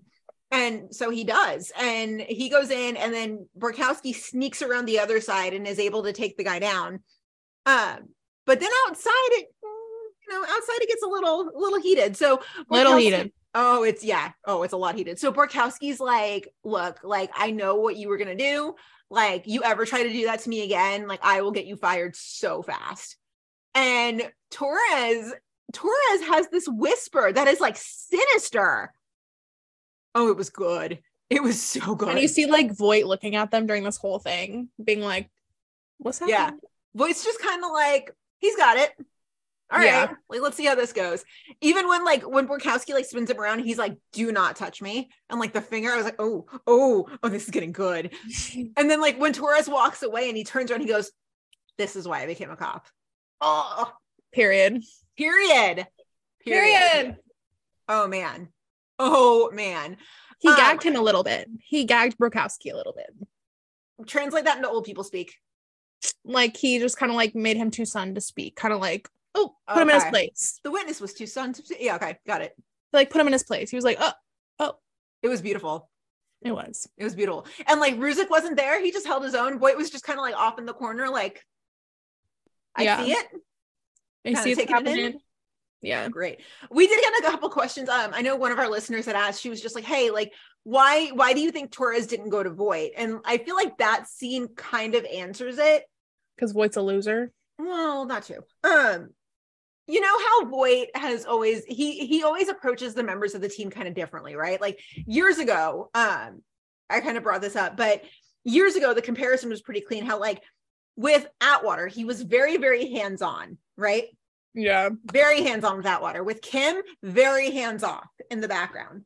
Yeah. Um, and um, when we interviewed LaRoyce one time, like years ago, and he we actually asked him this question, and he was like, I think it's kind of like a sports team. Like you know what each athlete needs to perform at their best, and that's kind of What how Voight operates. Yeah. Yeah, that makes and sense. so I think we got our answer here, and that with Torres, I think Voight's going to be pretty hands off, and just kind of see. He's kind of he's just trying to kind of gauge where he's at. But I do think down the line that Torres is going to learn. He's going to have to temper the, you know, like the chasing his instinct. He's going to have to temper it with some other stuff because there are times in this episode where he did certain things where I was like, that could get you killed next time.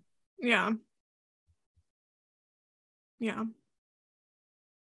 I don't know, but I also, I mean, I don't, I don't know what. Wait, well, no, I think Voight would have reacted the same way as Ruzek. Probably. I don't know. I kind of like in the next well, the next scene, I kind of got a little bit of foreshadowing, and I was like, is this gonna be Torres's arc this season? Um, with the bar scene with Adam. So I don't know.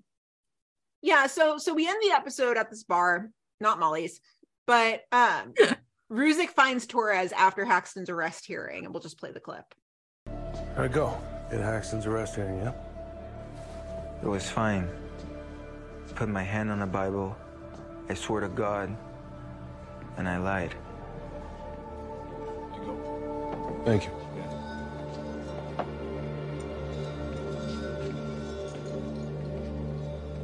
Said we got the information without Alex.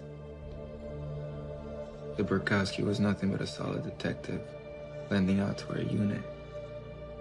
Clean, by the book police work.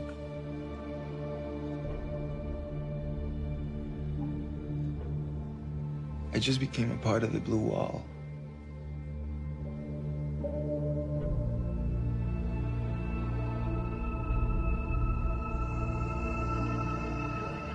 You know what that feels like to me? No. No, I don't. This job, it, finds a million different ways to break your heart. Alex is home with his mom. Haxton's in jail. And those families, they got justice. And the man with 23 CRs, 20 of them for use of excessive force. We'll just keep on working. Yeah. Yeah, for now.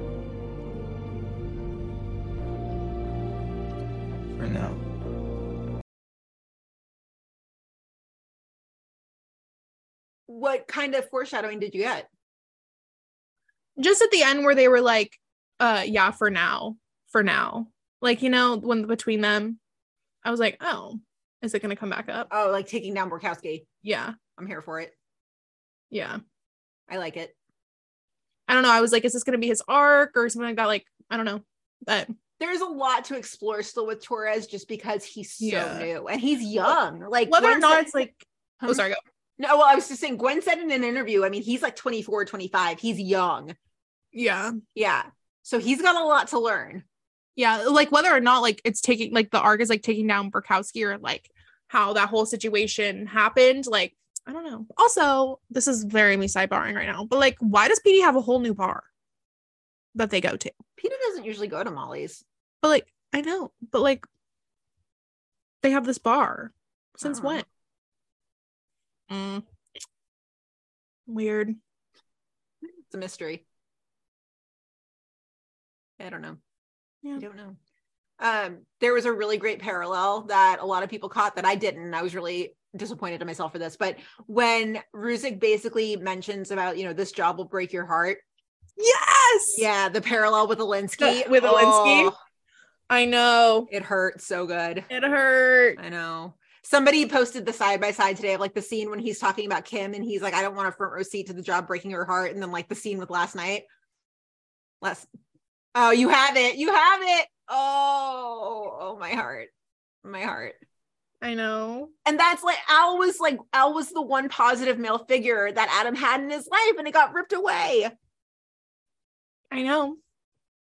I refuse to consider Voight a positive male influence in his life. Stable, yes. Positive, not so much. But I don't think he looks up to Voight like he does to these other men in his life. Like No, he does. to Voight. Mm-hmm. I don't I know if he does. Well, I think he looks up to him, but I don't know if he has the same impact. Maybe. I mean, I think so because Voight knew Bob from like Voight knew Bob as young cops too. Yeah. I don't know. Yeah, I don't know. It's a good question. It's a good question. We love Dad Adam. Adam. It's the best. Adam. The best thing ever. Mm-hmm. Mm-hmm. Yeah, this was a good episode. Mm-hmm. Yeah. It- this episode was fantastic. Yeah, it was it was really really good, and uh, there's just so much more to learn about Torres and Benjamin did such a good job. It's true. So yeah. Any other notes on PD? What about the promo? We're meeting Kevin's dad next week. No. So excited. Kevin's dad. Holy we're getting shit. we're getting family. We're getting family. Holy shit. I'm ready. Like, yeah, It's gonna be so good. it's gonna be crazy. Because like scared. clearly he's out of jail now. Yeah. Mhm. Oh man. Mm. And you know Yeah. LaRoyce is just gonna crush it because he always does. Kevin episodes are always amazing. They're Literally always good.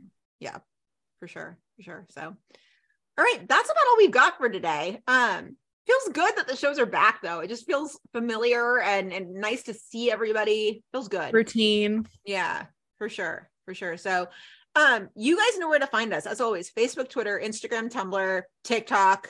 Um, us at Molly's right across the board. I'm trying.